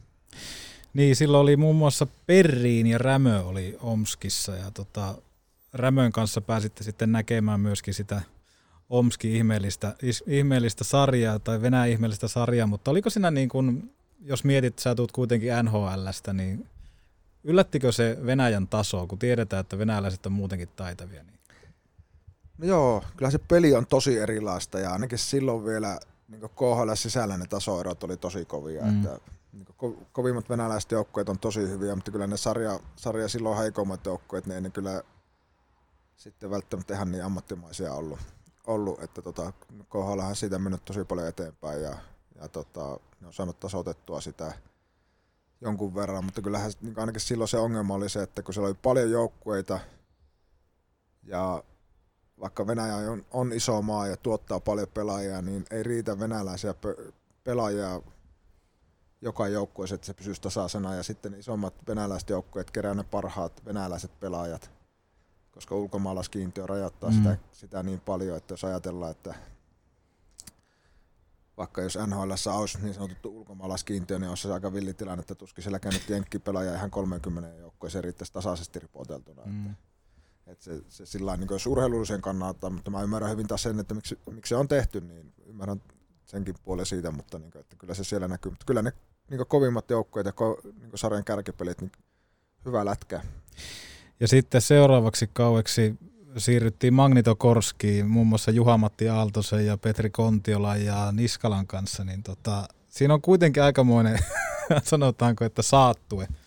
Ja kyllähän siis Aaltonen ja Kontila, niin semmoisia velikultia oli, oli, että tota, en tiedä, onko Konna saanut sen vesitaso ostettua, mitä se silloin haaveili, haaveili että se kovasti googletteli ja halusi ostaa vesitaso, että se voi lennellä Tampereella ja, ja, ja Juhis oli silloin vielä, vielä tota, nuori ja nälkäinen, nyt se on näin ja Niin tota, tota, kyllä se oli, oli niin hieno, hieno kyllä seurata vie- vierestä sen kaksikon. Kyllä me Niskalan kanssa välillä naurettiin aika railakkaasti sen kaksikon toilailujen kanssa, mutta tota, sydämenmielisiä jätkiä ja ihan niin huipputyyppejä ja samalla tietyllä tavalla varsinkin nyt kun ajattelen, niin se, että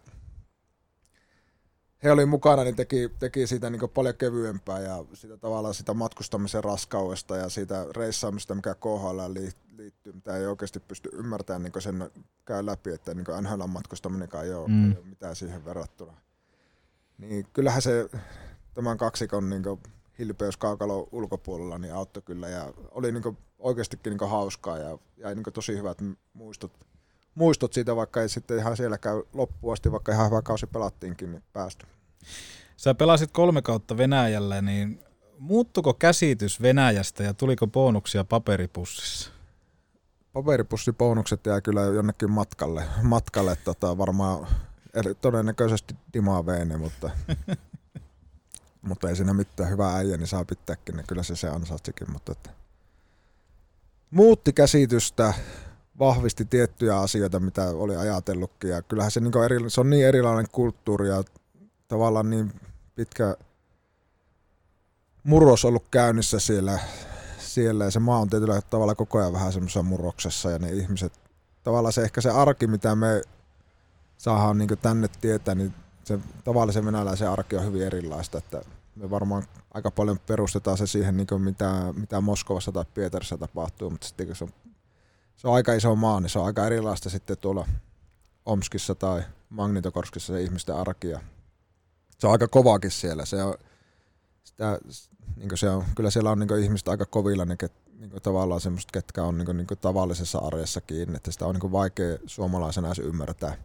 Ymmärtää, että kyllähän me niin urheilijat oltiin niin siellä ihan poikkeuksellisessa niin asemassa ja niin semmoisessa etuoikeutettuja, että me saatiin tehdä koko ajan niin viimeisen päälle olosuhteessa, lennettiin yksityiskoneilla ja muuta, että tota, mutta sitten se pääsi jonkun verran näkemään ja muutamia ihmisiä sitten tutustunkin, niin mukavia ihmisiä oli, oli, oli niin sydämellisiä ja se tavallaan semmoinen, monesti me liitetään vähän semmoinen niin tylyys ja semmoinen, semmoinen tota, venäläiset, että ne on niin aika kovia ja mm. muuta, niin sitten taas itsellä on se kokemus sieltä niin niistä tavallaan niistä paikallisista, että tosi sydämellisiä ja ovat valmiita auttamaan siitä omasta vähästäänkin ja, vähästäänkin ja tota, että on, on tota, erikoinen maa. Niin, mä tiedän tota yhden, yhden tarinan susta ja Venäjästä, ja tota, vaikka siellä paljon olit, ja tota, taisi olla joku maajoukkueturnaus, kun lähditte kuluttaa Speden kanssa aikaa hotellihuoneelta. Tiedätkö, mihin tämä tarina johtaa? En. Parturi Kampaamo. Joo, no niin, tämä tarina. Se oli... Onkohan sitten 2007, se tai 2006 MM-kisat. Moskovassa ja sitten siinä oltiin viikko, se oli siis tosiaankin ennen kuin itse niin meni Venäjälle pelaamaan, niin viikko vai puolitoista oltiin jo tuossa samassa Holiday in hotellissa, ei käyty missään siinä huoneessa ja minä ja Viuhkolla ja pyörällä Spede ei ollut, minä Viuhkolla oltiin kämppyksen, mutta Spede niin asui siinä meidän lattialla kanssa sitten, että nyt oikeasti tarvii keksiä jotakin tekemistä, että nyt niin, me oltiin katsottu venäläistä Big Brotheria, missä ei ole muuta tekstiä, niin sitten venäjän kielen ei ymmärretty yhtään, mutta seurattiin sitä, kun se pyöri siinä koko ajan sitä venäläistä Big Brotheria. Ja lähdetään, hei tuolla hotelli alakerrassa on paraturit ja lähdetään sinne ja me Speden kanssa käppäillään sinne ja tota, meikäläinen istuu tuoliin ja se nainen tulee sieltä ja Venäjää tietenkin pelkästään ja itse jos yrität englanniksi se ei yhtään. Siinä oli kuntosalin vieressä, niin se kävi hakemassa sitä semmoisen yhden podarin tulkkaamaan ja sitten mä sille sanoin, että no, tiedätkö, että ota sentti niin tasaisesti joka puolelta. Se on asia selvä, jes, jes, ja se selitti vähän aikaa sille naiselle ja se lähti pois ja se nainen otti sen, tiedätkö, sen onko se nyt trimmeri vai mikä virallista nimeltä, ja se vetäisi tuosta keskeltä päätä sillä, että siihen jäi sentti. Ja sitten oltiin taas lopput, lopputurnaus sillä siilitukalla sitten, että kyllä jätkät, se, se räjähti nauramaan saman tien ja sanoi, sano suomeksi, että mun on pakko lähteä huoneesta, mä en ole tuohon parturiin menossa. No mä ajattelin sitten siinä vaiheessa, että tiedätkö, turha minun nyt on tästä enää lähteä pois, se, se tukka meni jo, tiedätkö, että se, keski, se, se ei edes niinku, tiedätkö, testannut tuosta korvan vierestä, onkin ihan tuosta niinku, nenän kohdalta tuonne niskaan vetää semmoisen niinku raidan. Ja kysyy, että hara Suoma tai davaa ja anna mennä vaan. Ja sitten se loppu se parturi, niin meillä oli joku joukkue palis niin tavallaan, mä tulin suoraan, niin kyllä jätkillä oli hauskaa kyllä silloin. Se jätti mulle itse asiassa vielä semmoisen, niin kuin, ei ihan kokonaan vetänyt, pikkusen semmoisen etutukaan ja takatukaan jätti tonne hipsut, mutta me sitten otettiin tuolla Severillä, ne, ne tasoteltiin ne latvat siitä sitten, mutta mutta halpa oli parturi, ei ollut kallis, että se ei monta euroa maksanut kyllä. Antoin tipin vielä, kun niin viimeisen päälle teki työtä. Nämä jätkät potkii ovet sisään ilman erillistä kutsukorttia. Viihdy vesillä turvallisesti. Vesietit, pelastusliivit, perämoottorit sekä perässä vedettävät vesilelut. Tarvikkeet löydät tarvikekeskus Oy.fi. Niin, tota, Magnitokorski-aikaa pelasit myöskin Suomen maajoukkueessa legendaarisessa Bratislavan turnauksessa 2011. Ja tota, nuori Mikke-poika teki taikoja ja lopulta sitten Suomi voitti pitkän odottelun jälkeen toisen maailmanmestaruuden ja se voitto varmaan tuntui aika saakeli hyvän. No joo, kyllä se oli niinkö, siinä oli vaiheessa oli itse aika monessa niinkö turnauksessa olla mukana ja päästy tietyllä tavalla lähelle. Hävittiin silloin just siellä Moskovan parturikeikalla niin M-finaali ja sitä, sitten oltiin pronssilla kerran ja sitten oli se olympialaisten hopea siinä, niin tavallaan siinä on lähelle päässyt, mutta edelleenkään sitä kynnystä pystytty mm. ylittämään. Ja, niin kyllä se, niin kuin, se jollain tavalla yhtäkkiä, sitä on vaikea sanoa välillä, että mikä sen, niin sen kynnyksen yli potkaisee. Että silloin meillä oli tosi hyvä, niin kuin, jotenkin ihan tosi välitön se henki koko ajan ja semmoinen tietty, niin kuin,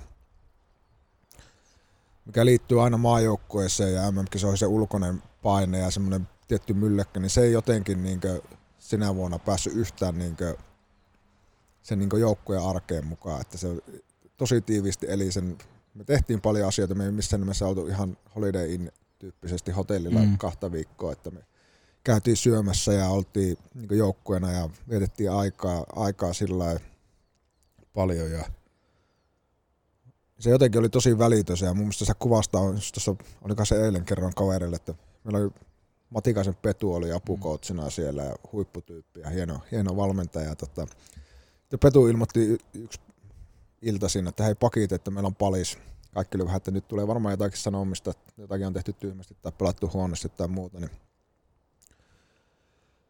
Petu aloitti paliksi, että mä katsoin, silloin pelasi semmoinen kuin Ilja Nikulini Venäjällä. Joo. Monesti, monesti oli MM-kisoja niin All-Star-pakkia ihan Euroopassa pelaavia parhaita pakkeja siihen aikaan ja hyvä pelaaja.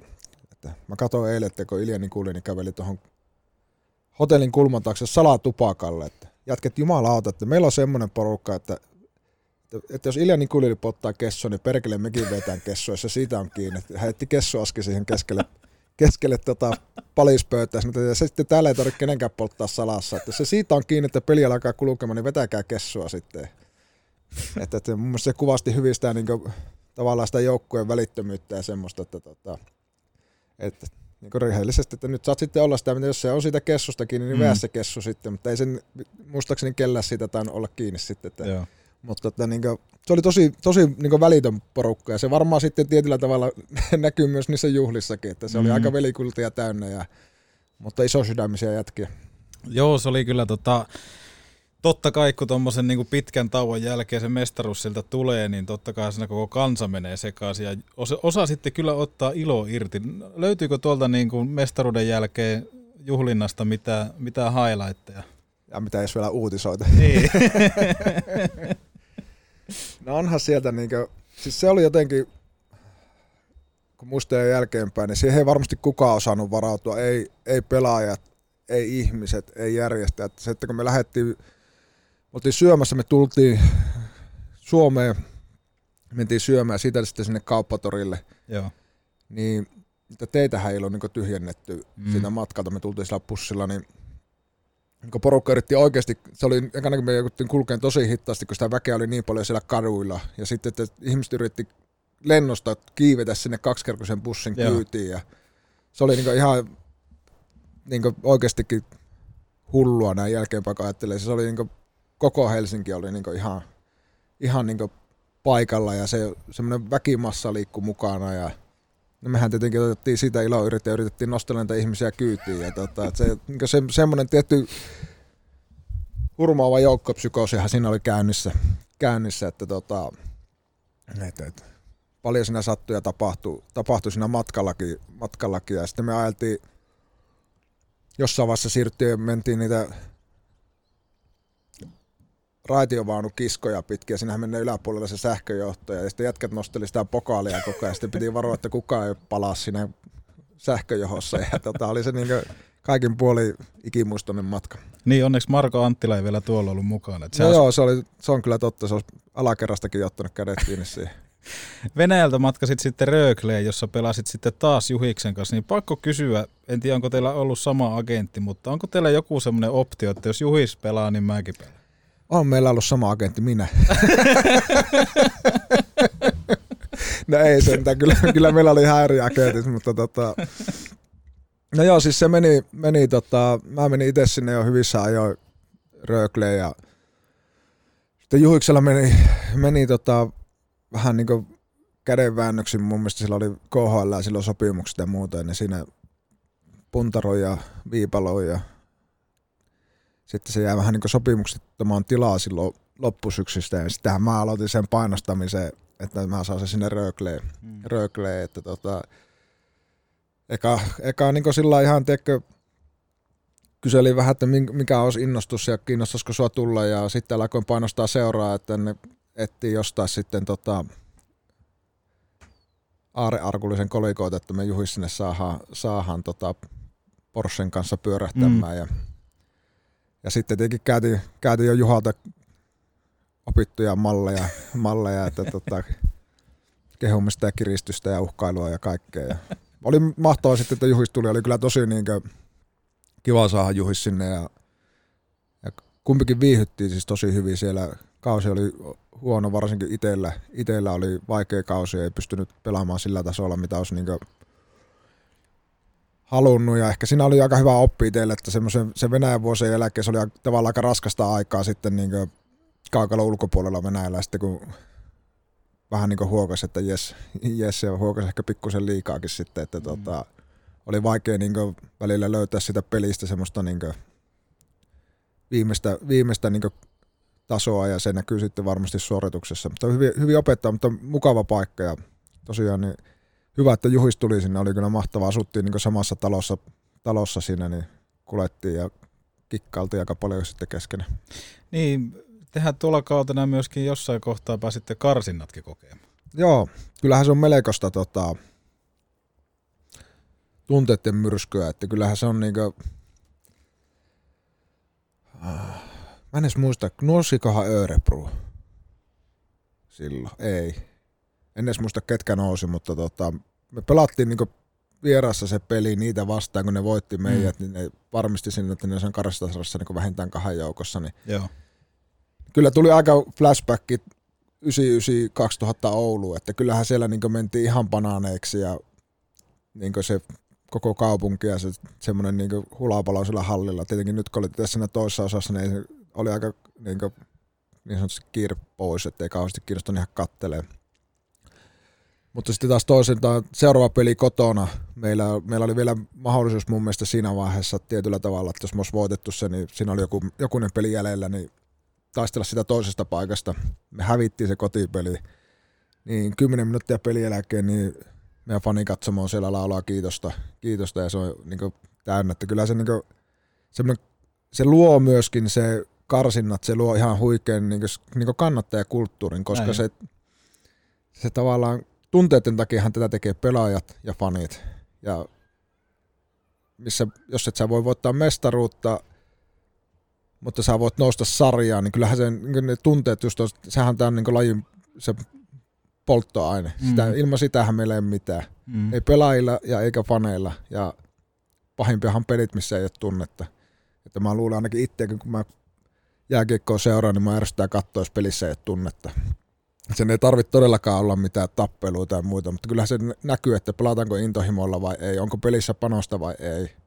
Ja kyllähän ne niinkö, oli tosi opettavaisia pelejä kanssa, että, ja kovia pelejä, sillä pelataan ihmisten työpaikoista oikeasti.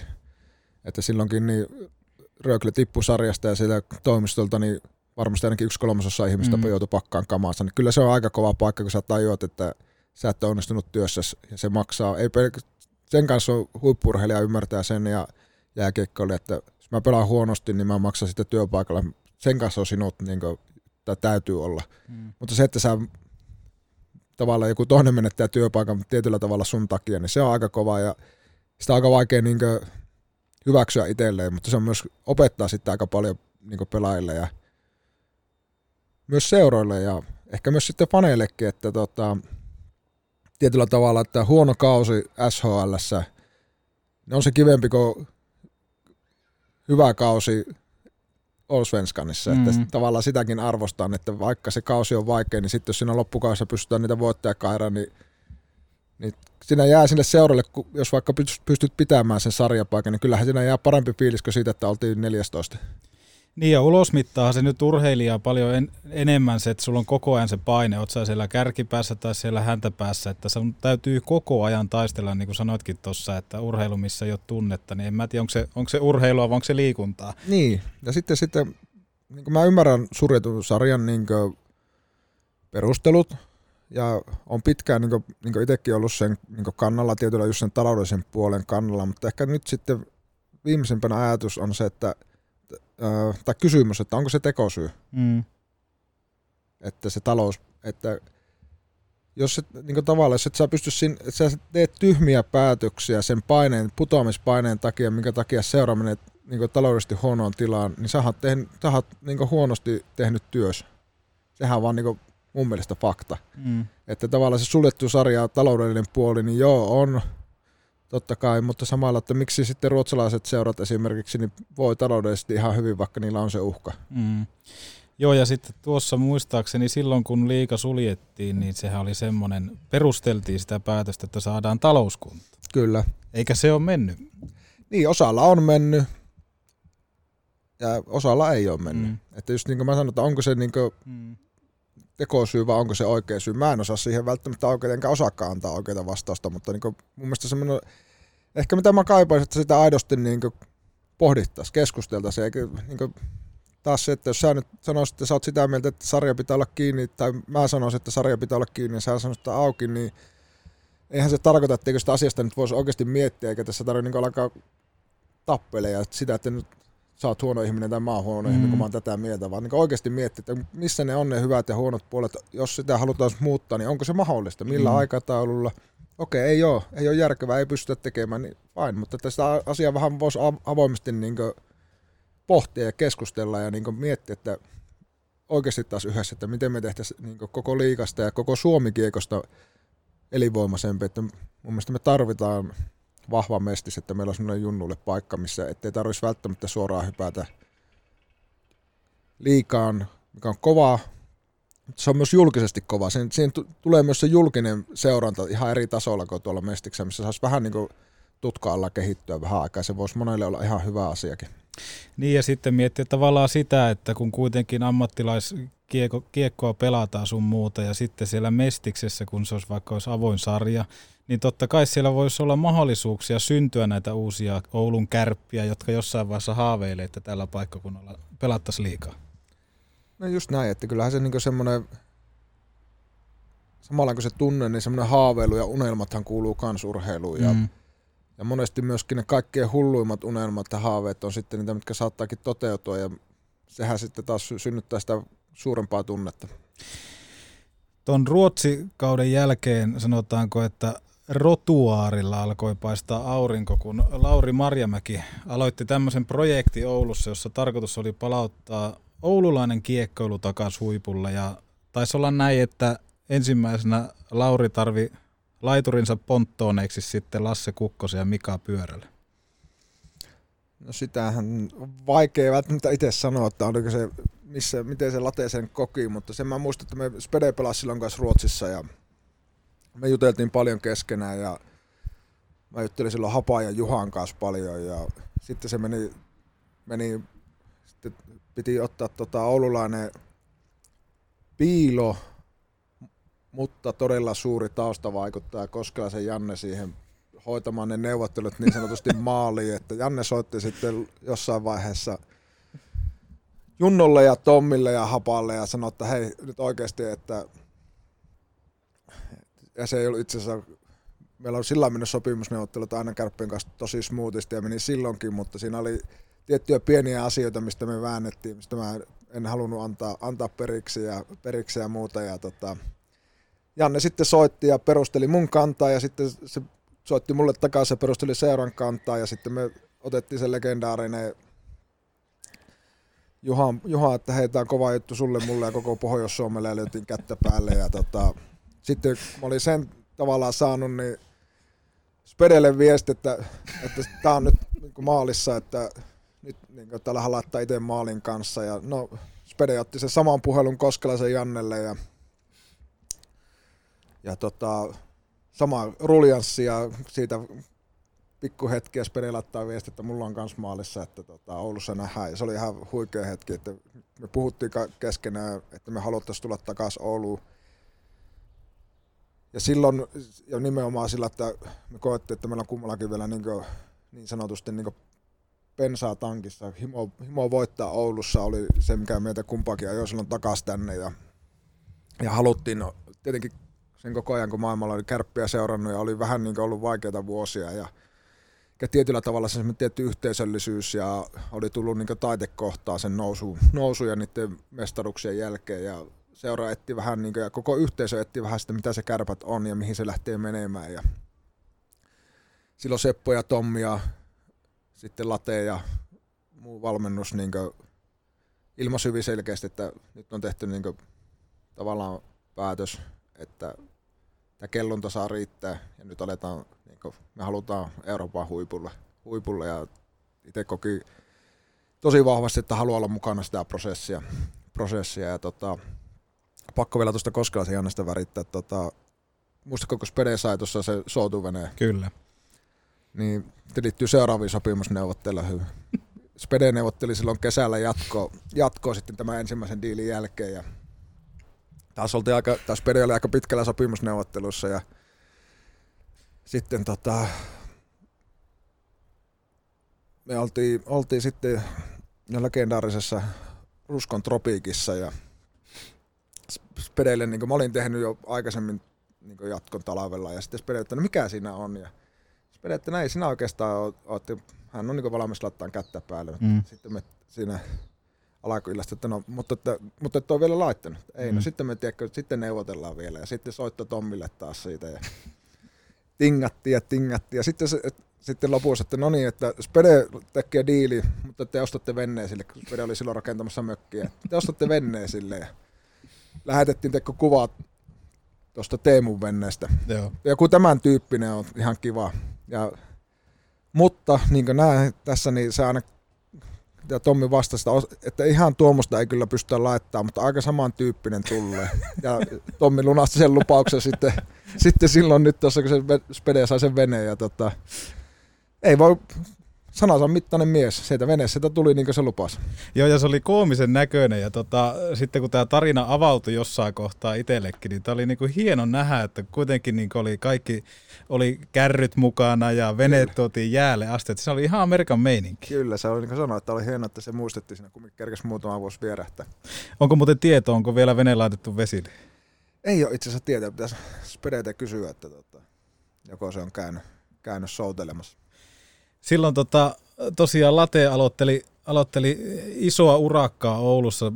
Sut laitettiin tietenkin kapteeniksi siihen, niin se olit varmaan aika ajan tasalla, että miten hommat etenee. Pääsittekö te Lateen kanssa nopeasti tavallaan niin kuin samalle sivulle, että miten tätä lähdetään puskeen?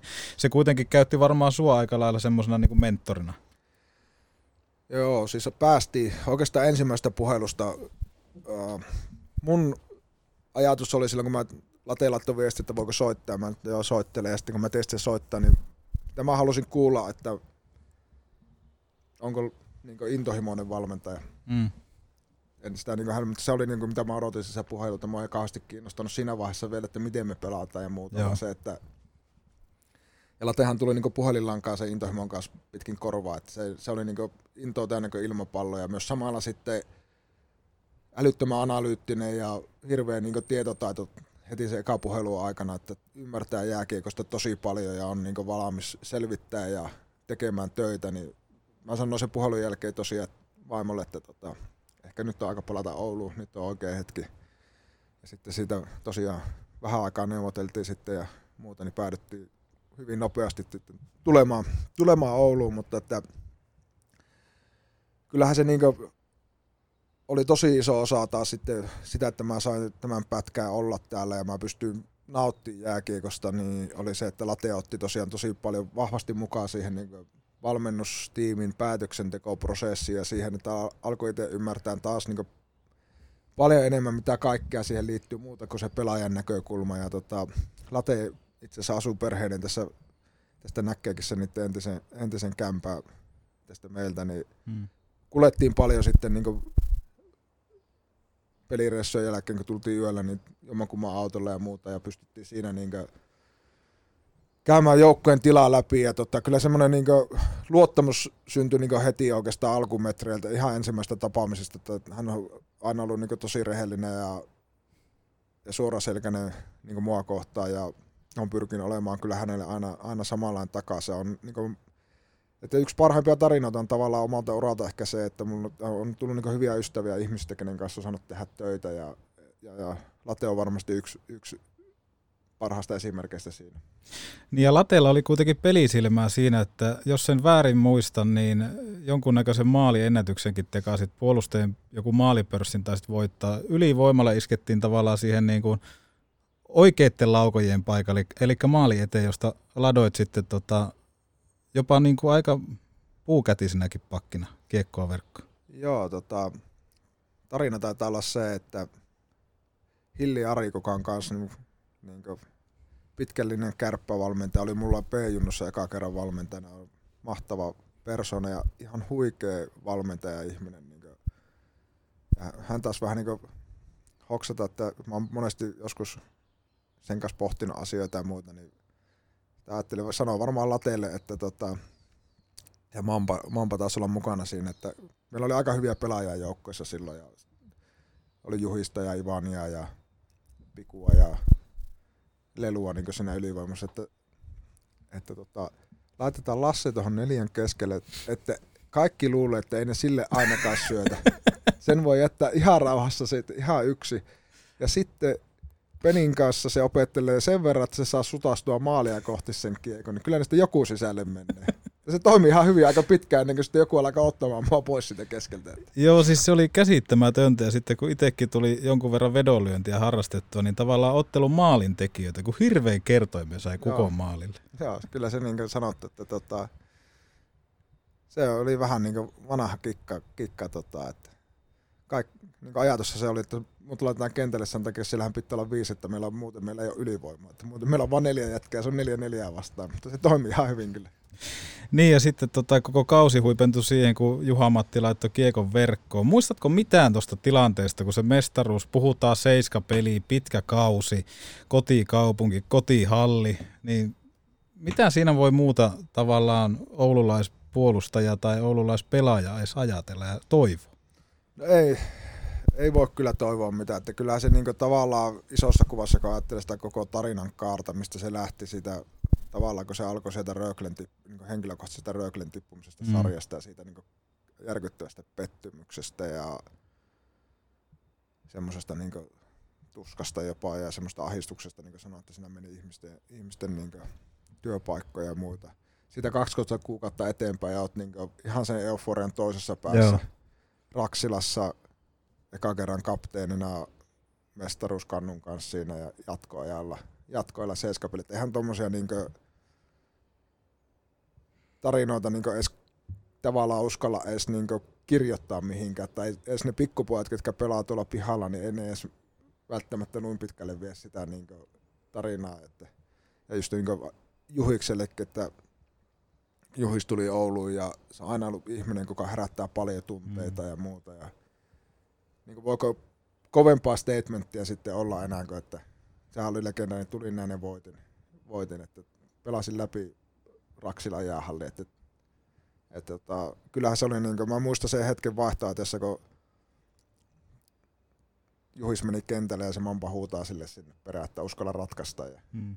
ihan kuumana Juhis, silloin tapahtuu yleensä paljon asioita, kun Juhiksella menee sopivasti tunteisiin, tunteisiin niin tota, että kun mä sen muistan, että mä katson vaihtaa, että mun, mä olin menossa niin seuraavaksi kentälle, kentälle että niin vaihosta, vaihosta katoin ja Juhis lähtee. Sitten niin semmoinen sekunnin, tiedätkö, mietintä, että tapahtuiko se oikeasti. Joo. Menihän se oikeasti maaliin. Ja sitten sen jälkeen, sen jälkeen seuraava muistikuva on Foxiasta sitten.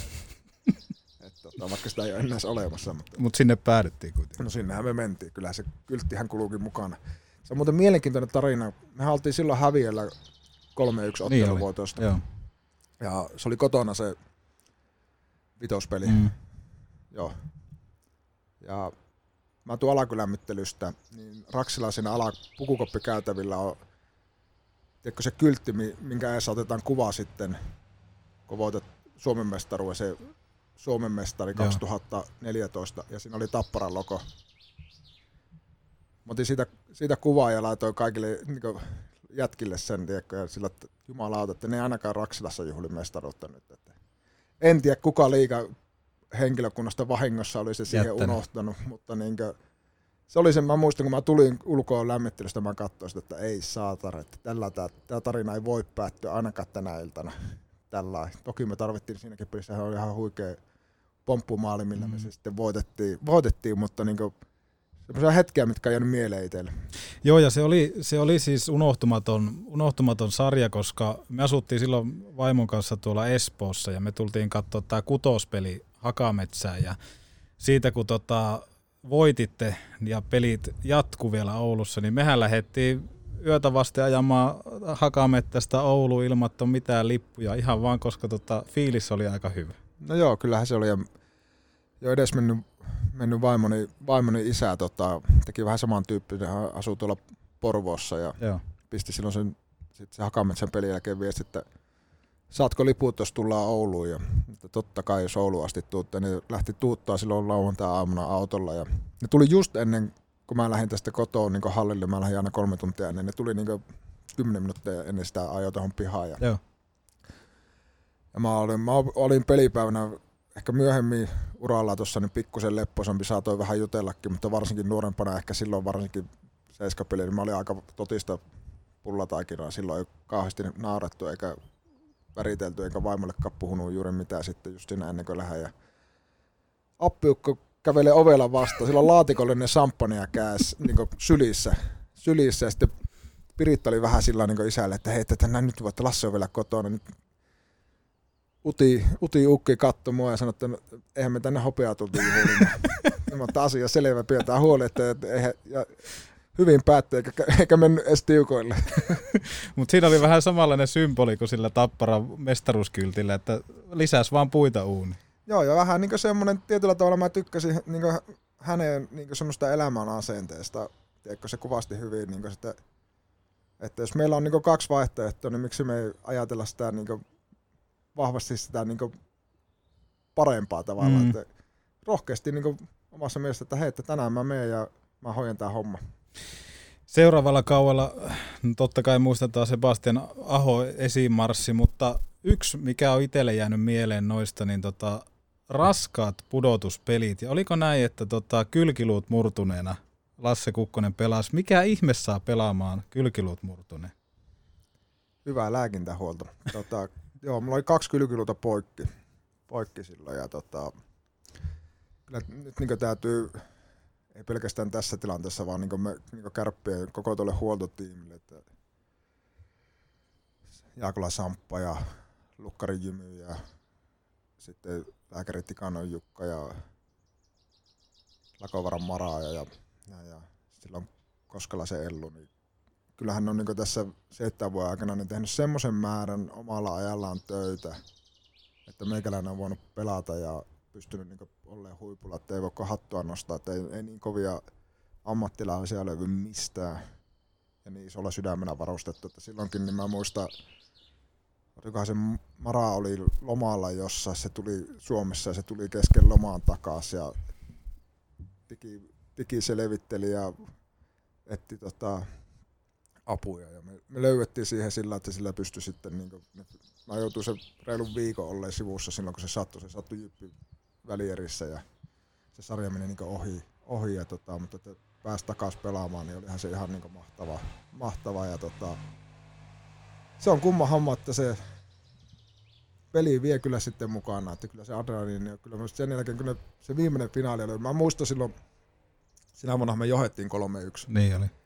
Ja mä muistan, että mä mietin joka peliä ennen, että toivottavasti me tänään laitetaan poikki, että ei tarvi enää kertaakaan niin puuduttaa ja teipata, teipata ja, tota, ja pari kertaa joutui siinä pettymään, pettymään sitten. Ja, tota, mutta kyllä sitten oli aika monta viikkoa kotona, niin oltiin kyllä aika, aika tota, hissukseen niin sanotusti, että ei siinä kauheasti, sinä vuonna ei tullut kyllä kauheasti niin juhlittuakaan sitten sitä mestaruutta. Että annettiin, piti kyllä antaa sitten ropa palautua aika hyvin. Ne oli varmaan ehkä suuraan rajuimmat pudotuspelit kuitenkin veetty niin tavallaan akku loppuun, että No joo, kyllä silloin jonkun valokuvan katsoin tuossa ihan vasta, niin kyllä silloin oli oikeasti sen näköinen, niin kuin olisi vähintään ollut aihiossa kuukauden putkeen ja sen jälkeen vielä kiertänyt Petopodin kanssa Suomen. Niin sen siitä saa, sen siitä saa. Mutta tavallaan nyt kun mietitään kiikkustuolissa, niin tulipahan tehty. No tulipahan tehtyä ja oli se toisaalta sitten taas se on, kai sitä on niin urheilijana ja semmoisena elää semmoisessa kuplassa vahvasti, varsinkin playeria, että ei, ei se niin tavallaan, silloin kun lääkäri sanoo, että sun ei pitäisi pelata, niin se tarkoittaa, että sä voit pelata Mm. itselle. Että sitten, se, sitten kun se niin oikeasti fyysisesti estää sut menemästä kentälle, niin sitten sinne ei voi enää mennä. Mutta se on niin se, se himo ja se joukkueen kanssa yhdessä oleminen. Just eilen, eilen tota Hakkiksen ja Aten kanssa juteltiin tästä. Ja se on, se on niin jotenkin se, että ei se edes, tavallaan se ei tunnu edes, että sä teet mitään valintaa, vaan se on niin, se on niin huikeeta olla niiden jätkien kanssa. Mm. Se, että jos se sama tilanne olisi marraskuussa, niin ei edes puhettakaan. Mutta sitten se kevää, just niin se kaikki se yleisö ja se tunne, mikä siellä on, niin se vaan jotenkin on niin, se on jonkunlaista huumetta sekin. Tuliko missään vaiheessa mietittyä tuolloin, kun makasit kotisohvalla ja kroppa loppu ja kuitenkin pitkä ura jo tuossa vaiheessa takana, että olisikohan tämä tässä? No Ei ehkä sillä että olisikohan tämä tässä, mutta kyllä mä silloin mietin, että tätä mä välttämättä, täl, tällä tavalla mä en välttämättä toista kertaa tee, että, että, että pitää vähän pystyä ehkä olemaan järkevämpi, mutta vähänpä mä vielä siinä vaiheessa tiesin. Niin. Siinä tota, sitten kärppien 70-vuotis juhlakausi päättyi pronssimitaliin ja jotenkin ehkä niin kuin tuo lateen aika Oulussa, niin se toi, kuten tota olettaa saattaa oululaisen kiekkoilun takas huipulle ja paljon pelaajia eteni NHL, niin ei se sattumaakaan ollut.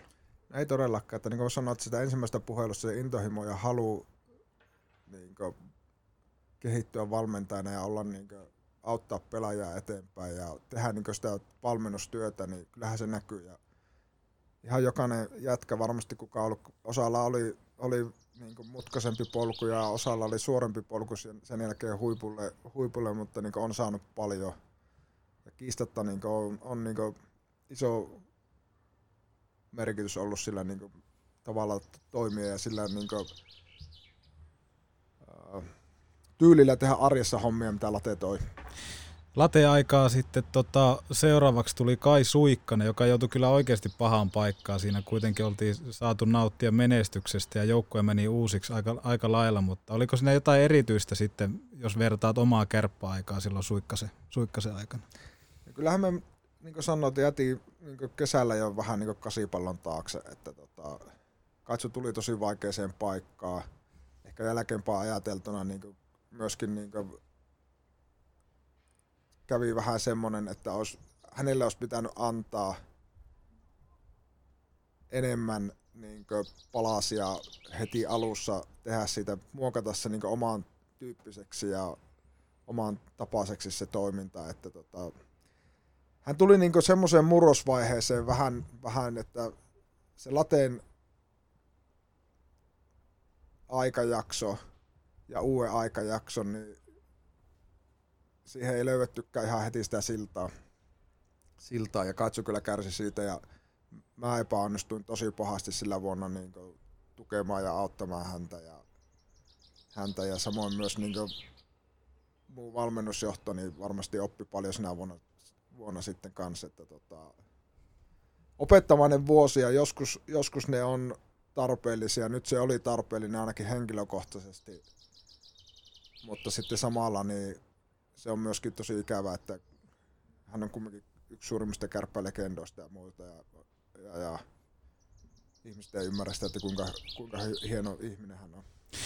Niin, ja puhuttiin vielä tuosta tosta intohimosta sun muuta, niin yksi tämmöinen ainakin intohimoinen kiekkokaveri on Mikko Manner, joka sitten otti Kaitsun jälkeen, Kaitsun jälkeen ohjakset, niin muistatko minkälainen Mikko Manner oli verrattuna siihen apuvalmentajan Mikko Manneri, joka ainakin Mampas Mandeta veti? Silloin kuitenkin niin kuin, tavallaan kun mitä itse seuraa sivusta, niin se on aika lailla semmoinen hokiniilo päästä varpaisiin. On, siis Mampassahan on hyvin vahvasti kaksi puolta valmentajana. On se semmoinen äärettömän empaattinen, niin tutkiva, semmoinen iloinen, iloinen semmoinen aito niin semmoinen lätkäfani mm. rakkaus. Ja sitten toinen puoli se äärettömän tietotaidon omaava valmentaja, kuka haluaa koko ajan löytää uusia keinoja tehdä pelaajista ja joukkueesta paremmin. Ja mun mielestä varmaan Mampa oppi silloin sen kaitsun vuonna oli siinä, että, että sen ei pidä yrittää olla yhtään mitään muuta kuin just mitä hän on, että hänen pitää valmentaa omilla, niin omalla persoonallaan, ei, ei niin liikaa kopioida keneltäkään aikaisemmin, ei Lateelta tai Jalosen Jukalta tai kenen kanssa mm. hän on niin tehnyt työtä, vaan olla Mikko Manner just semmoisena mahtavana niin valmentajana kuin hän on. Ja kyllähän se on niin nähty jo nyt, että ihan niin äärettömän, äärettömän hyvä huippuvalmentaja, joka varmasti tulee valmentamaan pitkään, ja mä uskon, että hänessä on ainekset niin kansainväliselle huipulle ja kansainväliseksi valmentajaksi vähän niin kuin samalla kuin Late ja, Late ja Kojo ja Kake, Kake on sitten Oulusta lähtemisen jälkeen ollut. Että niin kuin, todella hyvin pystyy niin kuin, tuomaan oman persoonansa ja on, on tosi intohimoinen valmentaja. Joo, ja se, se välittyi kyllä aidosti silloin tota, Mampa eka kausi päävalmentajana tai vastuuvalmentajana. Otitte sitten mestaruuden ja oikeastaan tuota kautta, kun nyt jälkeenpäin miettii, niin siitä voisi kirjoittaa varmaan ainakin kolme kirjaa. Siellä oli Veinin tarinaa, Hakkiksen kasvua. Hakkis muutenkin pitkä, mutta sehän kasvoi kauan aikana ainakin kolme ja puoli metriä. Joo, ja Hakkis on niin loistava esimerkki niin pelaajasta ja ihmisestä, joka niin on valmis tekemään todella paljon töitä, on todella sydämellinen, se on niin sydämellinen jättiläinen, on niin tosi, tosi niin fiksu tyyppi ja ihan äärettömän hyvä pelaaja ja tulee ensi kaudella olemaan tosi hyvä, hyvä tuolla NRissä, että on niin ollut ilo seurata sitä hänen niin matkaa ja semmoista niin kiva, kivaa nauttia vierestä. Ja kyllähän niin se Hakkiksen dominointi silloin sitten, olihan sitä kiva seurata. Niin itse on tämmöinen puolihullu rimpula jääkiekkoilijaksi, niin, niin oikein yllyttää sitä, että vähän huusi aina, kun me oltiin yhtä aikaa kentällä, kun se meni kulmaan, että tiedätkö, aluksi mä huusin, että, tiedätkö, että tapaa se, mutta sitten se piti vaihtaa, kun mä tuli nuo mikit, että se kuulostaa liian pahalta, sitten huusivat tämän hilloksi aina. Se, että se, ja sehän, siis, sehän pystyy niin mennä ihmisestä läpi. Mm. Eihän semmoisella niin fysiikalla varustettua niin jääkiekkoilija montaa ole. ole. Ja samalla se, että hänen pelitaidot on ihan huikeat. huikeat että tota, ja niin kuin sanottu, niin kirsikkana kakun päälle vielä niin ihana ihminen, ihminen ja tosi sydämellinen jätkä. Mutta on niin ollut, se on yksi parhaita niin esimerkkejä mun mielestä niin Mampan vaikutuksesta pelaajan kehitykseen.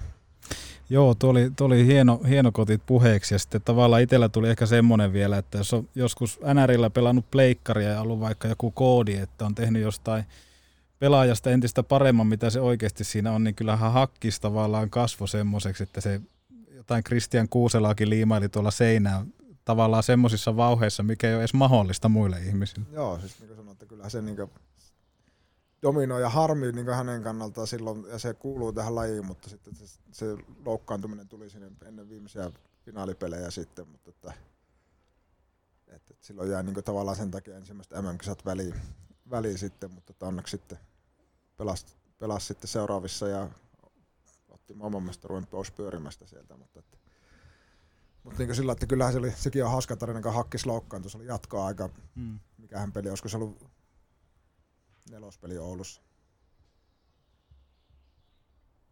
Vai kolmospeli. No, anyhows. Mm. Kuitenkin niin jatkoajalla jää, se blokkas laukaukseen, otti jää, tai niin siitä tuli sitten tilanne, että se saa jäähy. Ja minä ja Koiviston Manu taittiin pelata koko alivoima. Meillä oli, se oli tippunut jo muistaakseni siinä vaiheessa pois, tai joku, tipp, joku pakki tippui pois, pois sitä ennen, että meillä oli neljä pakkia sitten jäljellä. Ja Hakkis oli jäähyllä. Me pelattiin koko alivoima ja se jäähy loppui ja Hakkis meni niin sinne toiseen päähän lääkärille näyttää, sillä, sillä oli sormi, siis siinä oli 90 asteen kulma. Joo. Mutta me ei tietty sitä Manun kanssa. Me oltiin ihan, ihan raivona kumpikin, että no niin, että mikä jumalauta sillä hakan päällä, että kentälle nyt, että me oltiin just kaksi minuuttia putkeen ja samaan aikaan sitten me tehtiin se jatkoaika maali ja se peli päättyi. Ja me oltiin vielä kopissakin ja Manu varsinkin oli kuumana sitten mikä se sitten hakkis otti hanskan pois. Ja se sormi on teikö 90 asteen kulmassa osoittaa tänne, niin sitten kumpikin tänne sori, että emme tiedä, että nämä loukkaa, että mä aloitan tänne hakea jotain juotavaa tai korjaa erkkareita sinne. Nyt on se, on se rautainen äijä. On se. Ja sitten se, että se vielä sen jälkeen se, se samanlaisen sillä sormella pelasi siinä seuraavassa pelissä, pelissä ja se, se piti aina laittaa takaisin paikalleen vaihtoaitiossa. Ehkä, ehkä tavallaan niin kuin elävä esimerkki siitä, että jos haluat menestyä, niin anna, anna jokainen luu ja nahka, mitä vaan. No joo, kyllä voi vaatii. olla sattuu ja tapahtuu, mutta niin, niitä on toisessakin joukkueessa aina vastapuolella sitten niitä tarinoita ja, tarinoita ja kuuluu varmaan siihen mystiseen playoff-kevääseen. Nyt jos mietitään tuoreeltaan, että tota, on, on ura ohi ja sitten on mitaleita kaapit täynnä sun muuta, niin tota, jos sun pitäisi nyt kertoa, kertoa mulle ja kuuntelijoille, niin minkälaisen uran Lasse Kukkonen sai kokea, koska sä oot päässyt näkemään maailmanmestaruuden, Suomen mestaruuksia, olympiamitaleita, nuorten kultaa. Ja sä oot nähnyt liiga nousun ja sä oot nähnyt Ruotsissa karsintoja, sä oot nähnyt Amerikassa NHL sun muuta, farmi, farmikiekkoa, Venäjää, niin tota, kuvaile nyt vähän. Jos joku jossain kysyy, joka ei tunne kuka on Lasse Kukkonen ja sun pitää kertoa, että minkälaisen ura oot pelannut, niin mitä sä sille sanot?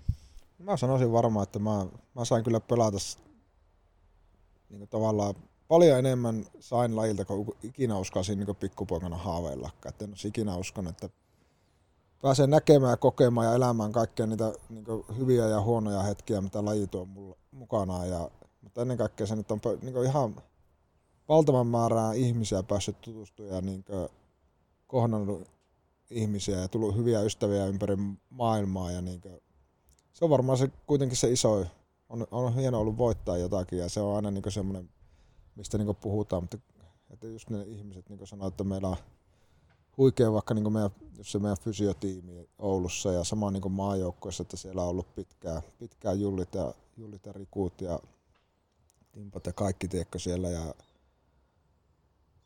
sitten vaikka joku Hakkarasen Harri, kuinka paljon se auttoi mua uraa alussa. Että niin ihan huikea määrä ihmisiä, ketkä on niin valmiita auttaa sitä siinä sun, niin kuin, että ne auttaa omalla työllä sinne, että mä saan tavoitella mun unelmaa, elää sitä mun unelmaa koko ajan. Perhe, vaimo, niin ei ikinä ole sanonut, että vois lähteä maajoukkueeseen. Että olin tuossa kauan ja sitten lähden kuudeksi viikoksi reissuun ja se on sillä että totta kai sä meet, että se matkaa ja tuu takaisin, niin on ihan, että oot sitten kotona, mutta että mahtava homma, että saat niin mahdollisuuden mennä sinne, totta kai, totta kai meet ja muuta. Että on se, niin kuin, se on varmaan se suuri, suuri anti kuitenkin, että on saanut nähdä ja kokea ihan älyttömästi ja kohdata semmoisia niin todella pyyteettömiä ihmisiä, ketkä on niin valmiita auttaa. Niin hieno, hieno ura ja on tosi niin kuin, positiivisena mielellä niin ylpeä siitä matkasta ja, matkasta ja siitä, että mitä kaikkea sai nähdä. Ja nyt tästä elämä jatkuu sitten, uudet, uudet polut aukeaa, Kukkolasse Oy, ja onko näitä toimitusjohtajana painelet heti menemään? En tiedä, en ole kyllä vielä laittanut. Pitäisiköhän painaa käyntikortti. Legendaarinen käyntikortti. Että ollaan vaikka, otetaan, pidetään tässä tota, tämän jälkeen sitten hallituksen kokoussa nimetään toimitusjohtaja. Yes. Mutta haluan Lasse Kukkonen kiittää sua kaikesta, mitä toit meille kiekko, kiekkofaneille ja muutenkin opetit ehkä niin kuin semmoisia elämän arvoja, miten elämää käsitellään. Kiitos kaikesta. No kiitos, kiitos. Kuuntelit Petopodin. Ja ihan loppuun asti. Jos ja kun nälkää jäi, niin kellaa vaikka jakso alakuun ja kuuntele uudelleen. Joka tapauksessa kiitos ja ensi kertaan. Tuosta vielä papukajamerkkiä. Minäkin tästä lähen. Oikku.